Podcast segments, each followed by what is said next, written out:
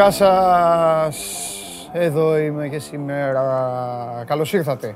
Καλώς ήρθατε σε άλλο ένα Show Must Go Live εδώ στην καυτή έδρα του Sport 24. Είμαι ο Παντελής Διαμαντόπουλος και μαζί θα ξεκινήσουμε και σήμερα να ξετυλίγουμε το κουβάρι για όλα αυτά που μας ενδιαφέρουν, για όλα αυτά που μας ε, νοιάζουν και για όλα αυτά που έχουν να κάνουν και, και με τη ζωή μας. Έτσι, όχι μόνο με τον αθλητισμό. Η βάση σήμερα της εκπομπής, βέβαια, γιατί μου αρέσει να παραναγγέλω πράγματα και να σας κάνω έτσι ένα μικρό πρόλογο όπως πάντα. Η βάση σήμερα της εκπομπής είναι η σημερινή αγώνες κυπέλου.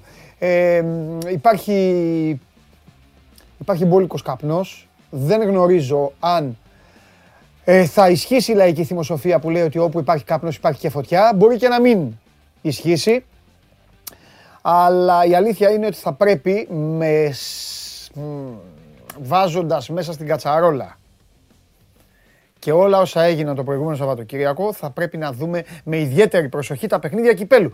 Πρώτο μάτς άλλωστε ξεκινάει σε λιγότερο από τρεις ώρες. Όταν θα μιλήσουμε να σκεφτείτε για τον Ολυμπιακό σε αυτή την εκπομπή, θα θέλει μία ώρα και κάτι για να ξεκινήσει ο αγώνας του στο Αγρίνιο απέναντι στον Πανετολικό. Ή μάλλον θα θέλει μία μισή ώρα, γιατί ο Δημήτρης θα βγει λίγο πιο νωρίς σήμερα και αυτό θα γίνει επειδή θα πρέπει στην τελική ευθεία της εκπομπής να ασχοληθώ σε αυτό το τηλεοπτικό καθημερινό ε, podcast ε, ή ε, με εικόνα ή όπως αλλιώς γουστάρετε να το πείτε. Αυτός ο Must Gone είναι η συνέχεια του podcast που ξεκινήσαμε εδώ στην 24 Media και πλέον βρίσκεται στο κανάλι του YouTube με την μορφή αυτή. Θα πρέπει λοιπόν η αλήθεια είναι να αναλωθώ στο μάτς των δικεφάλων για πολλούς λόγους. Αυτό είναι το μεγάλο παιχνίδι της σημερινής ημέρας. Πάω ΚΑΕΚ στο γήπεδο της Τούμπας. Πρώτος προημιτελικός στις 7 η ώρα και στις 9 η ώρα εδώ Game Night με τον Παντελή Βλαχόπουλο και καλεσμένο του τον Ντέμι Νικολαίδη. Αυτή τη στιγμή που μιλάμε η Σάκαρη ε, ετοιμάζεται να ολοκληρώσει μία άνετη επικράτηση, χωρίς να θέλω να λέω μεγάλα λόγια. Έχει πάρει το πρώτο σετ απέναντι στην Κινέζα τη Ζέγκ με 6-1 και τώρα κερδίζει 3-0 στο δεύτερο σετ, απλά είναι 40-0, χάνει σε αυτό το game στο οποίο σερβίρει η αντίπαλός της η Μάρια Σάκαρη. Όλα αυτά που σας λέω ε, γίνονται για το Αυστραλιανό Open. Πάει και αυτό. Παρακολουθείτε την εκπομπή ολοζώντανη στο κανάλι, επαναλαμβάνω, του Sport 24 στο YouTube. Ε, η παρέα συνεχώς μεγαλώνει και όσοι είστε εγγεγραμμένοι σύμφωνα με τους κανόνες των κυρίων απ' έξω, οι οποίοι βέβαια χάνουν ολημερείς και ολινυχτής, όπως και εσείς οι ίδιοι με την ιστορία 500 like και όλα αυτά, ξέρετε πλέον ότι η λέξη ήττα, θα καθίσω κιόλας για να σας τα πω, αχ, μου αρέσει να σας πειράζω και να είμαι και αραχτός. Η λέξη ήττα έχει γίνει ένα λοιπόν με την παρουσία σας σε αυτήν ε, εδώ την ε, εκπομπή και παρακολουθείτε με, τα, με τις ματάρες σας τον uh, απόλυτο θριαμβευτή αυτής της ιστορίας. Φεύγει και από αυτό, απλά Είμαι υποχρεωμένος να το λέω κάθε μέρα γιατί μου έχει πει ο Πανάγος και οι υπόλοιποι ότι κάθομαι και κάνω κόλπα. Όχι, το λέω κάθε μέρα. 500 like και έχει ανέκδοτο. Εντάξει. Έχει ξεχάσει καν τι σημαίνει αυτό.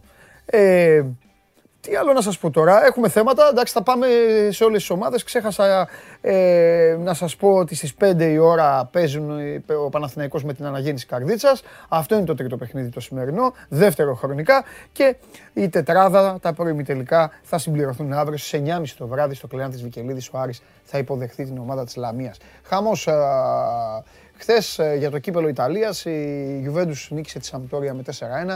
Χρειάστηκε παράταση η Λάτσιο για να καταβάλει την αντίσταση της Ουντινέζε. 1-0 μετά από παράταση. 1-0 με, με, σε 120 λεπτά. Καταλαβαίνετε βέβαια ότι για να έρθει 1-0 στην παράταση, στα 95 λεπτά που έπαιξαν έφεραν κουλούρια. Αυτοί οι δύο είχαν παίξει πριν λίγο καιρό πρωτάθλημα και το σκόρ ήταν 4-4. Ιταλία να την ακούτε την εκπομπή. Επίσης, κάτι πρέπει να έπαθαν στο Κοπάφρικα. Πρέπει να το ψάξουμε αυτό. Ζιμπάμπουε Γουινέα 2-1. Γκάνα Κομόρες 2-3. Γκαμπόν Μαρόκο 2-2. Ανοίξαν οι ουρανοί. Αλλά Μαλάου η Σενεγάλη 0-0. Γιατί δεν γίνεται να είναι όλα όπως ε, νομίζουν ε, και όλα όπως πιστεύουν. Έτσι. Λοιπόν, θρίαμβος για τις ομάδες του Αμβούργου στο κύπελο της Γερμανίας. Η ομώνυμη ομάδα, η μεγάλη ομάδα της πόλης. 3-4 στα πέναλτι μέσα στην κολονία και η Σενκ Πάουλη κέρδισε και έκανε το θόρυβο ε, της ε, βραδιάς αποκλείοντας εντός έδρας στο γηπεδάκι της εκεί στο Αμβούργο η Σεν Πάουλη ε, απέκλεισε την μπορούσια του Ντόρτμουντ με 2-1.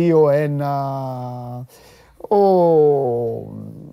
ο Καρυπίδης ε, μίλησε στους παίκτες του Άρη, θα τα πούμε αυτά σε λίγο. Για τα κύπελα σας είπα. Η Brighton με την Chelsea ήρθαν 1-1. Έτσι κύλησε η χθεσινή ε, ημέρα και βραδιά. Εσείς εδώ αρχίζετε και μαζεύεστε, στέλνετε τις καλημέρες σας. Ε, καλημέρα και, και από μένα σε όλους και σε όλες και να πάμε σιγά σιγά αφού σας θυμίσω ότι την εκπομπή την ακούτε ολοζώντανη και μέσω της εφαρμογής TuneIn στο κινητό γιατί μπορεί να θέλετε να πάτε για ψώνια, γιατί μπορεί να θέλετε να ε, ε, πάτε σε καμιά δημόσια υπηρεσία, καλή τύχη, γιατί μπορεί να θέλετε να πάτε σε κάνα σούπερ μάρκετ και απλά να τηρείτε τα μέτρα προστασίας τα οποία αναγγέλει κάθε μέρα ο διευθυντής του Νίσου 24 Μάνος Χωριανόπουλος εδώ σε αυτή την εκπομπή. Να προσέχετε με τη μορφή podcast η εκπομπή στο Spotify αμέσως μετά το τέλος της και με την εφαρμογή Android Auto μπορείτε να ακούτε και στα αυτοκινητάκια σας. Ποιος θα περάσει στα κύπελα σήμερα, τι βλέπετε, για πείτε μου. Πιστεύετε ότι θα έχουμε καμιά μπανανόφλουδα; Τι λέτε, ο Ολυμπιακός ας πούμε, να το πάρω, να το πάρω χρονικά.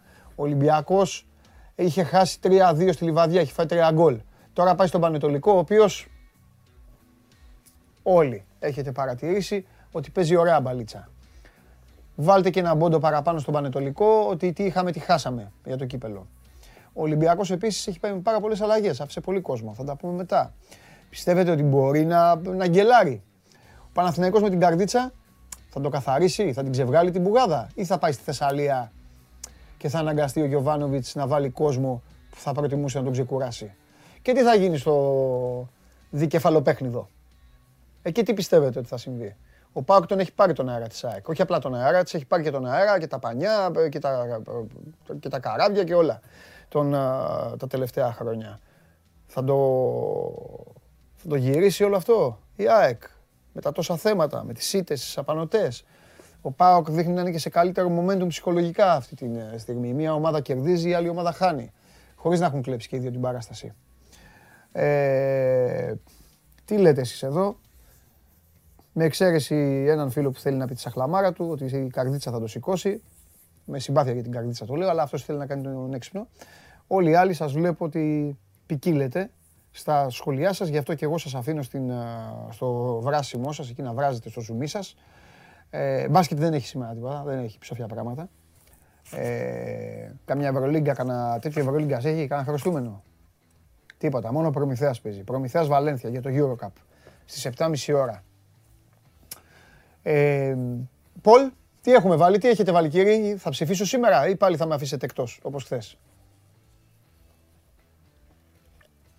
Α, αυτό που έλεγα πριν δηλαδή. Ο Πάοκ θα πάρει καθαρό προβάδισμα και θα γίνει στο ντέρμπι των δικεφάλων. Μάλιστα. Το πόλ είναι τι θα γίνει απόψε στο ντέρμπι των δικεφάλων. Ο Πάοκ θα πάρει προβάδισμα πρόκρισης. Β, κυτρινό μαύρο στρίναβο στην Τούμπα. Γ, θα πάνε όλα, θα πάνε αλαμπρατσέτα σε revenge thriller.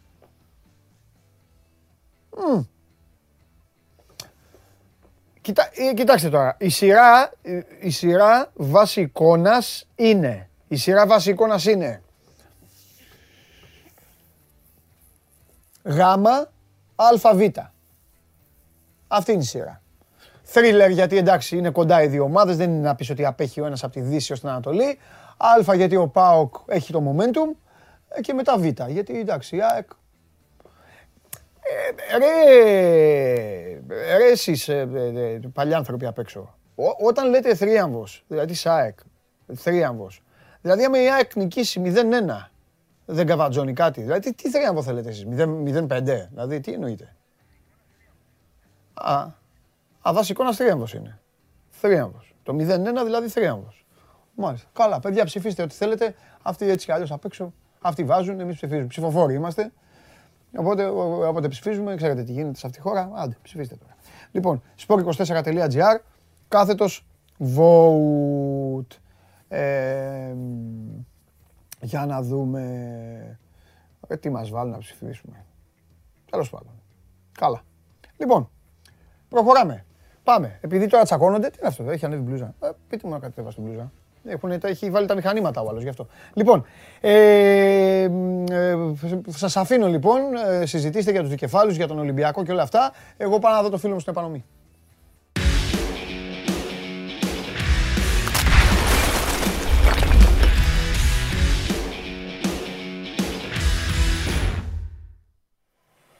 Λοιπόν, ε, Θανάση μου Νασκίδη θα σου, θα σου απαντήσω σε λίγο, θα σου απαντήσω. Ο Θανάσης Νασκίδης, παιδιά, πρέπει να είναι ΠΑΟΚ. Μου λέει θα είσαι, στη, θα είσαι στη Game Night. Έχει τρελαθεί ο Θανάσης. Βλέπει Ντέμι Νικολαίδη, Ντέμι Νικολαίδη και αυτά. Ε, Δημήτρη, βλέπει Ντέμι και αυτά έχουν βάλει στο Sport 24, στο social. Ο Ντέμις, ο Ντέμις, ο Ντέμις παίζει πάω κάρι, ναι. Ο Ντέμις και ο Θανάσης, ο Θανάσης λέει θα είσαι εσύ. Ξέρα, θα, θα, θα, θα παρουσιαστώ ως παλέμαχος ε, ποδοσφαιριστής του ΠΑΟ. Θα κλαίει ο Τζιομπάνογλου. Λοιπόν, ναι, τι γίνεται; Όχι, Θανάση δεν θα είμαι. Δεν ξέρω άμα, βγούμε, θα δούμε. Έχει και παιχνίδια, έχει τέτοια. Κάθε μέρα θα βγαίνω εγώ φάντη μπαστούνι. Αύριο, 12 η ώρα. Θα δούμε, θα τα πούμε με τον Παντελή αυτά. Ναι. Λοιπόν, τους την έσκασα. Δικέφαλη τώρα, Ολυμπιακή και αυτά, Παναθηναϊκή. Εγώ πήγα, είδες, εγώ ακολουθώ ανάποδα την επικαιρότητα και ξεκινάω με την ομάδα που παίζει αύριο. Αύριο τη νύχτα κιόλας. Καλά, εντάξει, μην το συζητήσουμε αυτό. Ναι. Τώρα γιατί το έβαλα 9.30 ώρα το βράδυ μέσα στην παγωνιά και μέσα στο, χιο... μέσα στο χιονιά. Ναι. Εδώ τώρα αύριο θα έχει 0 βαθμούς εκείνη την ναι. ώρα. Τέλος πάντων. Α, α και ο Θανάσης. Συγγνώμη, Θανάση μου σου άλλαξα την ομάδα. Α, καλά, με θες και εμένα, ρε Θανασάρα, είσαι παλικάρι. Λοιπόν, πάμε. Σε σέβεται, σε σέβεται. Παλικάρι ο Θανασάρας, ε, βέβαια. Λοιπόν, εμείς αύριο έχουμε αγώνα ναι. στο Αρισλαμία στο Βικελίδης, αλλά χθες είχαμε κάτι γκάζια καρυπίδι στην προπόνηση ναι. και υπάρχει μια έντονη κινητικότητα τις τελευταίες ώρες στο στρατόπεδο του Άρη όσον αφορά τα μεταγραφικά. Mm. Χθες ο ισχυρός άνδρας της ομάδας μίλησε στους ε, ποδοσφαιριστές και στο τεχνικό team. Ε, έκανε μια συζήτηση με τον Άκη Μάτζιο ε, ναι. καθαρά για μεταγραφικά ναι. ε, και ε, φάνηκε και η, η αίσθηση που υπήρχε ότι θα κινηθεί ο Άρης αυτές τις ε, ημέρες για να ενισχυθεί κάλλιο αργά βαρά ποτέ που λέμε Όντως επιβεβαιώθηκε αυτό. Ο Θόδωρος Γαρυπίδης είπε στον ε, Μάτζιο ότι θα ακολουθήσει ε, το πλάνο και το σχέδιο που έχει για να ενισχυθεί σε αρκετές θέσεις ε, έστω στο τελευταίο δεκαήμερο του Ιανουαρίου, ξεκινώντας από τη θέση του επιτελικού μέσου, από το δεκάρι. Ο Άρης κινείται έντονα τις τελευταίες ώρες για να αποκτήσει ένα δεκάρι. Αυτό δεν είναι απίθανο να συνδέεται και με την ε, αδυναμία ε, ε, ανανέωσης του συμβολέου με τον Μπερτόλιο, τουλάχιστον ε, αυτή τη στιγμή, γιατί είναι ακόμα στι συζητήσεις με τον ε, Μπερτόλιο, το συμβόλαιο το οποίο λύγει το ερχόμενο καλοκαίρι. Ο Άρης θα κινηθεί τις επόμενες μέρες έντονα για να αποκτήσει ένα δεκάρι. Μέχρι τις αρχές της επόμενης εβδομάδας θέλει να έχει κλείσει τη συγκεκριμένη υπόθεση Μάλιστα. και να φέρει ένα δεκάρι ε, στην Θεσσαλονίκη για να ενισχυθεί εκεί. Δεν θα πάει να πάρει φόρ ε, καθώς ο Αμπουμπαγκάρ Καμαρά ε, αύριο παίζει στο τελευταίο παιχνίδι της Μαυριτανίας με το Μάλι 9 η ώρα το βράδυ ε, και παίρνει το αεροπλάνο και επιστρέφει στη Θεσσαλονίκη γιατί η Μαυριτανία έχει αποκλειστεί και μαθηματικά, δεν έχει καν σκοράρει μέχρι στιγμής ε, στην, ε, στο Κόπα Αφρικα. Οπότε είναι διαδικαστικού χαρακτήρα το αυριανό ματς της Μαυριτανίας. Ε, ό,τι και να κάνει, ο Καμαρά θα επιστρέψει και θα ε, δώσει το παρόν στις επόμενες αναμετρήσεις του Άρη. Το τελευταίο μάτι που θα χάσει κατά πάσα πιθανότητα θα είναι το αυριανό με τη Λαμία. Καλά ε, νέα, καλά νέα δηλαδή. Αυτό ναι, είναι καλό νέο ε, για, για, τον Άρη. Ε, σαν και εμένα οπότε... περιμένω, να, περιμένω να χάνει η Αίγυπτος και δεν χάνει, ναι, για λέγε. Ναι, οπότε πάει να πάρει ε, έναν επιτελικό μέσο και κινείται έντονα για να αποκτήσει και ένα εξάρι, αν και δεν είναι θέση στην οποία καίγεται άμεσα, καθώς έχει ποδοσφαιριστές για εκεί. Ε, μπορεί να συνδέεται και με το γεγονός ότι ο, με τον Τζέκο υπάρχει μεγάλη οικονομική διαφορά ε, αυτή τη στιγμή και δεν φαίνεται να είναι κοντά η ανανέωση για το ερχόμενο καλοκαίρη. Εφόσον μέχρι τις 10 Φεβρουαρίου ο Άρης έχει την αναβολή από το ΚΑΣ για την υπόθεση Ντουρμισάη και υπάρχει ε, μέσα στην ομάδα τουλάχιστον η φημολογία ότι θα δοθεί ε, τελική απάντηση ε, στη συγκεκριμένη υπόθεση για την απαγόρευση μεταγραφών ή όχι. Ε, θα δούμε αν θα είναι θετική ή αρνητική. Ε, ο Άρης θα προσπαθήσει να κινηθεί για αρκετές θέσεις μέχρι το τέλος Ιανουαρίου, ώστε να καλύψει ε, έδαφος και αν δεν μπορέσει να ανανεώσει μερικούς ποδοσφαιριστές που θέλει μέχρι το καλοκαίρι ή αν δεχθεί το μεταγραφικό μπαν να είναι καλυμμένος τουλάχιστον για το ρόστερ της επόμενης χρονιάς. Mm. Οπότε έναν επιτελικό μέσο και έναν εξάρι θέλει να κλείσει οπωσδήποτε μέχρι τις αρχές της επόμενης εβδομάδας. Είναι οι δύο προτεραιότητες και από εκεί και πέρα ε, θέλει να τελειώσει την υπόθεση του Πίρσμαν. Έχει έρθει σε γραφεία της ομάδας μια πρόταση από την Πόγκον, την Πολωνική, ε, για τον Κρίστιαν Γκάνεα. Μια πρόταση ύψους 140.000 ευρώ. Ο Άρης θέλει περισσότερα, θέλει γύρω στα 180 με 190 για να αποδεσμεύσει τον Κρίστιαν Γκάνεα, να τον δώσει στην Πολωνική Πόγκον και στη συνέχεια να αποκτήσει τον Μάρβιν Πίρσμαν από τον Γενάρη. Αν ανέβει λίγο η Πόγκον θα πέσει λίγο και ο Άρης στις απαιτήσεις του και θα δοθεί ο Γκάνεα από τώρα εκεί και θα έρθει ο Πίρσμαν μέχρι το τέλος του Ιανουαρίου. Οπότε περιμένουμε τις επόμενες ημέρες έντονη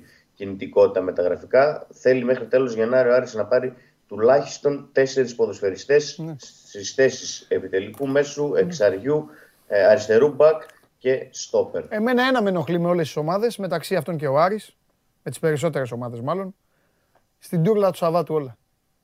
Πρέπει να πάει 20 Γενάρη για να έρθεις εσύ τώρα να βγεις εδώ μεσημεριάτικα και να πεις ότι ο Άρης πάει να πάρει τέσσερις παίκτες. Αυτός είναι προγραμματισμός τώρα. Άμα το βλέπει και ο Άκης στην εκπομπή τώρα που τη βλέπει, θα τη δει και ο Καρυπίδης γιατί ξέρω ότι τα βλέπουν εκεί, τους τα μεταφέρουν. Καλά κάνουν σε όλες τις ομάδες. Και γι' αυτό κάνουμε και την εκπομπή. Αλλά τώρα είναι πράγματα αυτά. 20 του μήνα. Και δεν μιλάτε, δεν πειράζει, θα τους τα πω εγώ. Τι 20 του μήνα, τι κάνετε, τι είναι αυτό το πράγμα. Δηλαδή δεν μπορούσε να πάει ρε παιδί με τα Χριστούγεννα και να πει, να πούν. Τι, ε, τι, δηλαδή, τι πίστευαν, ρε Δημήτρη, τι, όσο ξέρεις, τι πίστευαν, ότι θα πάρουν κανένα δυο μάτς. Ότι θα... Ναι, πίστευε.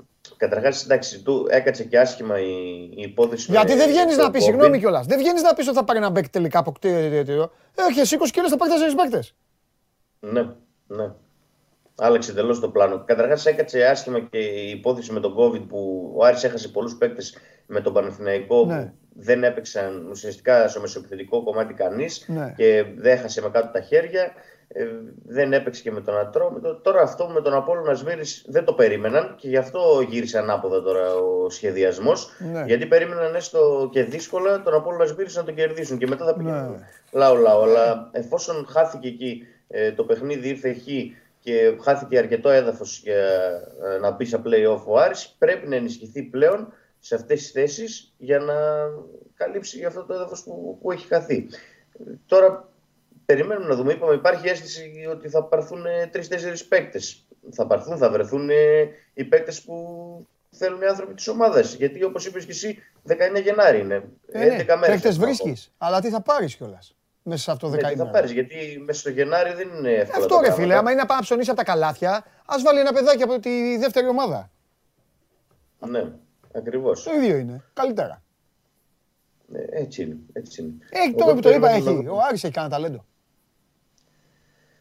Εντάξει, υπάρχουν. Ε, ο Σεγκέργκης είναι αριστερό μπακ, είναι ο ποδοσφαιριστής ο οποίος είναι λίγο ένα κλικ ανώτερος από τα άλλα παιδιά mm. ε, της Β' ομάδας, αλλά δεν παίρνουν ευκαιρίες. Βλέπεις ότι υπάρχουν 25 παίκτες σε ρόστερ, 25 ξένοι παίκτες σε ρόστερ που παίζουν όλοι. Ναι. Δεν παίρνει στον Άρη ευκαιρίες κανένας ε, τους τελευταίους μήνες. Οπότε τζάμπα συζήτηση γίνεται. Υπάρχουν ε, δύο-τρεις ε, οι οποίοι ξεχωρίζουν σε σχέση με τους υπόλοιπους. Μπαίνουν στην αποστολή, θα μπουν και αύριο στην αποστολή ναι. γιατί είναι κύπελο και χρειάζεται και μικρούς ε, η αποστολή αναγκαστικά. Αλλά δεν νομίζω πάλι να παίξουν. Νομίζω ότι πρέπει λίγο, στον Άρη, πρέπει λίγο στον Άρη να το δουν αυτό. Ε, γιατί είναι πολύ σημαντικό. Είναι πολλά βήματα πίσω. Είναι πολλά βήματα πίσω σε αυτό το κομμάτι. Συμφωνώ και γι' αυτό ανοίγω την κουβέντα σήμερα. Ναι. Ε, ναι, γιατί πρέπει να. Πρώτα απ' όλα, όπως βλέπεις, ε, από την αρχή της χρονιάς το βλέπουν και οι τηλεθεατές, τη σεζόν μάλλον, όχι της χρονιάς. Από την αρχή της σεζόν, όλοι οι άλλοι λένε για τις ομάδες Β, για τον Άρη δεν γίνεται κουβέντα. Ένα γιατί δεν έχει ομάδα Β. Δεν έχει ομάδα Β, έτσι, μπράβο. Και το άλλο είναι ότι αυτό θα πρέπει να το βάλει λίγο ο, λίγο ο Καρυπίδης, λίγο στο μυαλό του, με τους συνεργάτες του. Ότι άμα, άμα βλέπει ο, ο, ο Θεσσαλονικιός, μην φύγω, μην πάω μακριά. Αν βλέπει ο Θεσσαλονικιός ότι υπάρχει μια ομάδα στην πόλη με τόση ιστορία, η οποία δεν δίνει καθόλου βάση στην εξαγωγή και στην παραγωγή και δεν έχει καν εργοστάσιο. Καταλαβες; Ναι. Και πουλάει αυτά, ό,τι αγοράζει απ' έξω, όπως είπες τότε θα πρέπει να, ε, να δεχτούμε όλοι ότι η απόφαση του Άρη είναι να είναι μια τέτοια ομάδα και ότι όλα τα παιδάκια στη Θεσσαλονίκη, ξέρω εγώ, θα θέλουν να παίξουν κάπου εκεί, αν δεν πάει κάποια από τις άλλες ομάδες, γιατί δεν είναι πλέον τα χρόνια που εμείς δεν ζούσαμε ή τα χρόνια που εμείς ήμασταν μικρά παιδάκια και λέγα, και ε, θυμάσαι τότε έβγαινε ένας παίκτης στην επανομή, ήταν ένας παίκτης στην επανομή και λέγαν, μπορείς να ρωτήσεις τους γονείς σου, ξέρω, τους θείους και αυτά και λέγαν όλοι ε, στην επανομή ποιος θα προλάβει, ο Πάοκ ή ο Άρης; Πού θα τον πάει ο μπαμπάς ναι. του; Τώρα δεν υπάρχει. Τώρα μπορεί να εμφανιστεί ο Ολυμπιακός και να πάρει παίκτη από ένα στενό σοκάκι της Καστοριάς των Γραβενών. Ναι. Οπουδήποτε. Ο Παναθηναϊκός, η, ποιο, η, η, η Τβέντε. Η Τβέντε, άσε το. Ναι, ναι, ναι.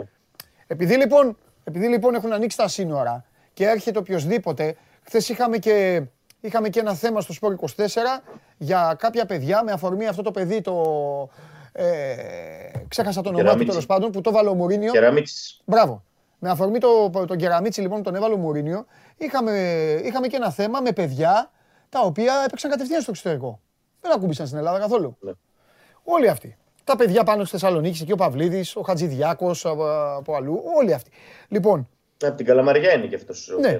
Ο Άρης λοιπόν θα βγει από αυτή την κουβέντα και είναι αρκετά στενάχωρο που θα μεγαλώνει το παιδάκι και θα λέει Α, να πάω να παίξω στον Μπάουκ, να πάω στον Ηρακλή. Αυτές ήταν οι επιλογές του παιδιού γιατί είναι εκεί, κατάλαβες. Άσχετα, ναι. άσχετα αν το ναι. παιδί γίνει πάει 14-15 και το αρπάξει κάποιος άλλος.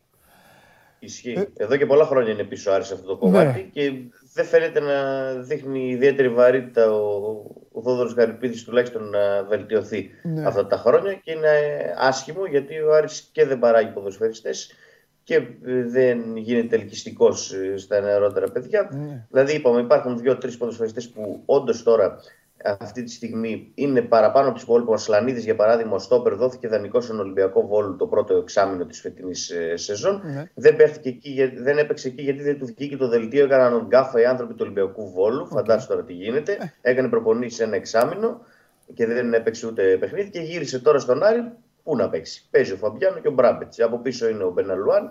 Είναι τέταρτη, πέμπτη επιλογή ο Σλανίδη αυτή τη στιγμή. Δεν δίνονται ευκαιρίες, αν και σε φιλικά του καλοκαιριού ε, αγωνίστηκε ο συγκεκριμένος ποδοσφαιριστής. Ναι. ναι. Χθες ε, πάντως ήρθε ένας 21χρονο, ο Λουίς Πάλμα, το βράδυ στη Θεσσαλονίκη.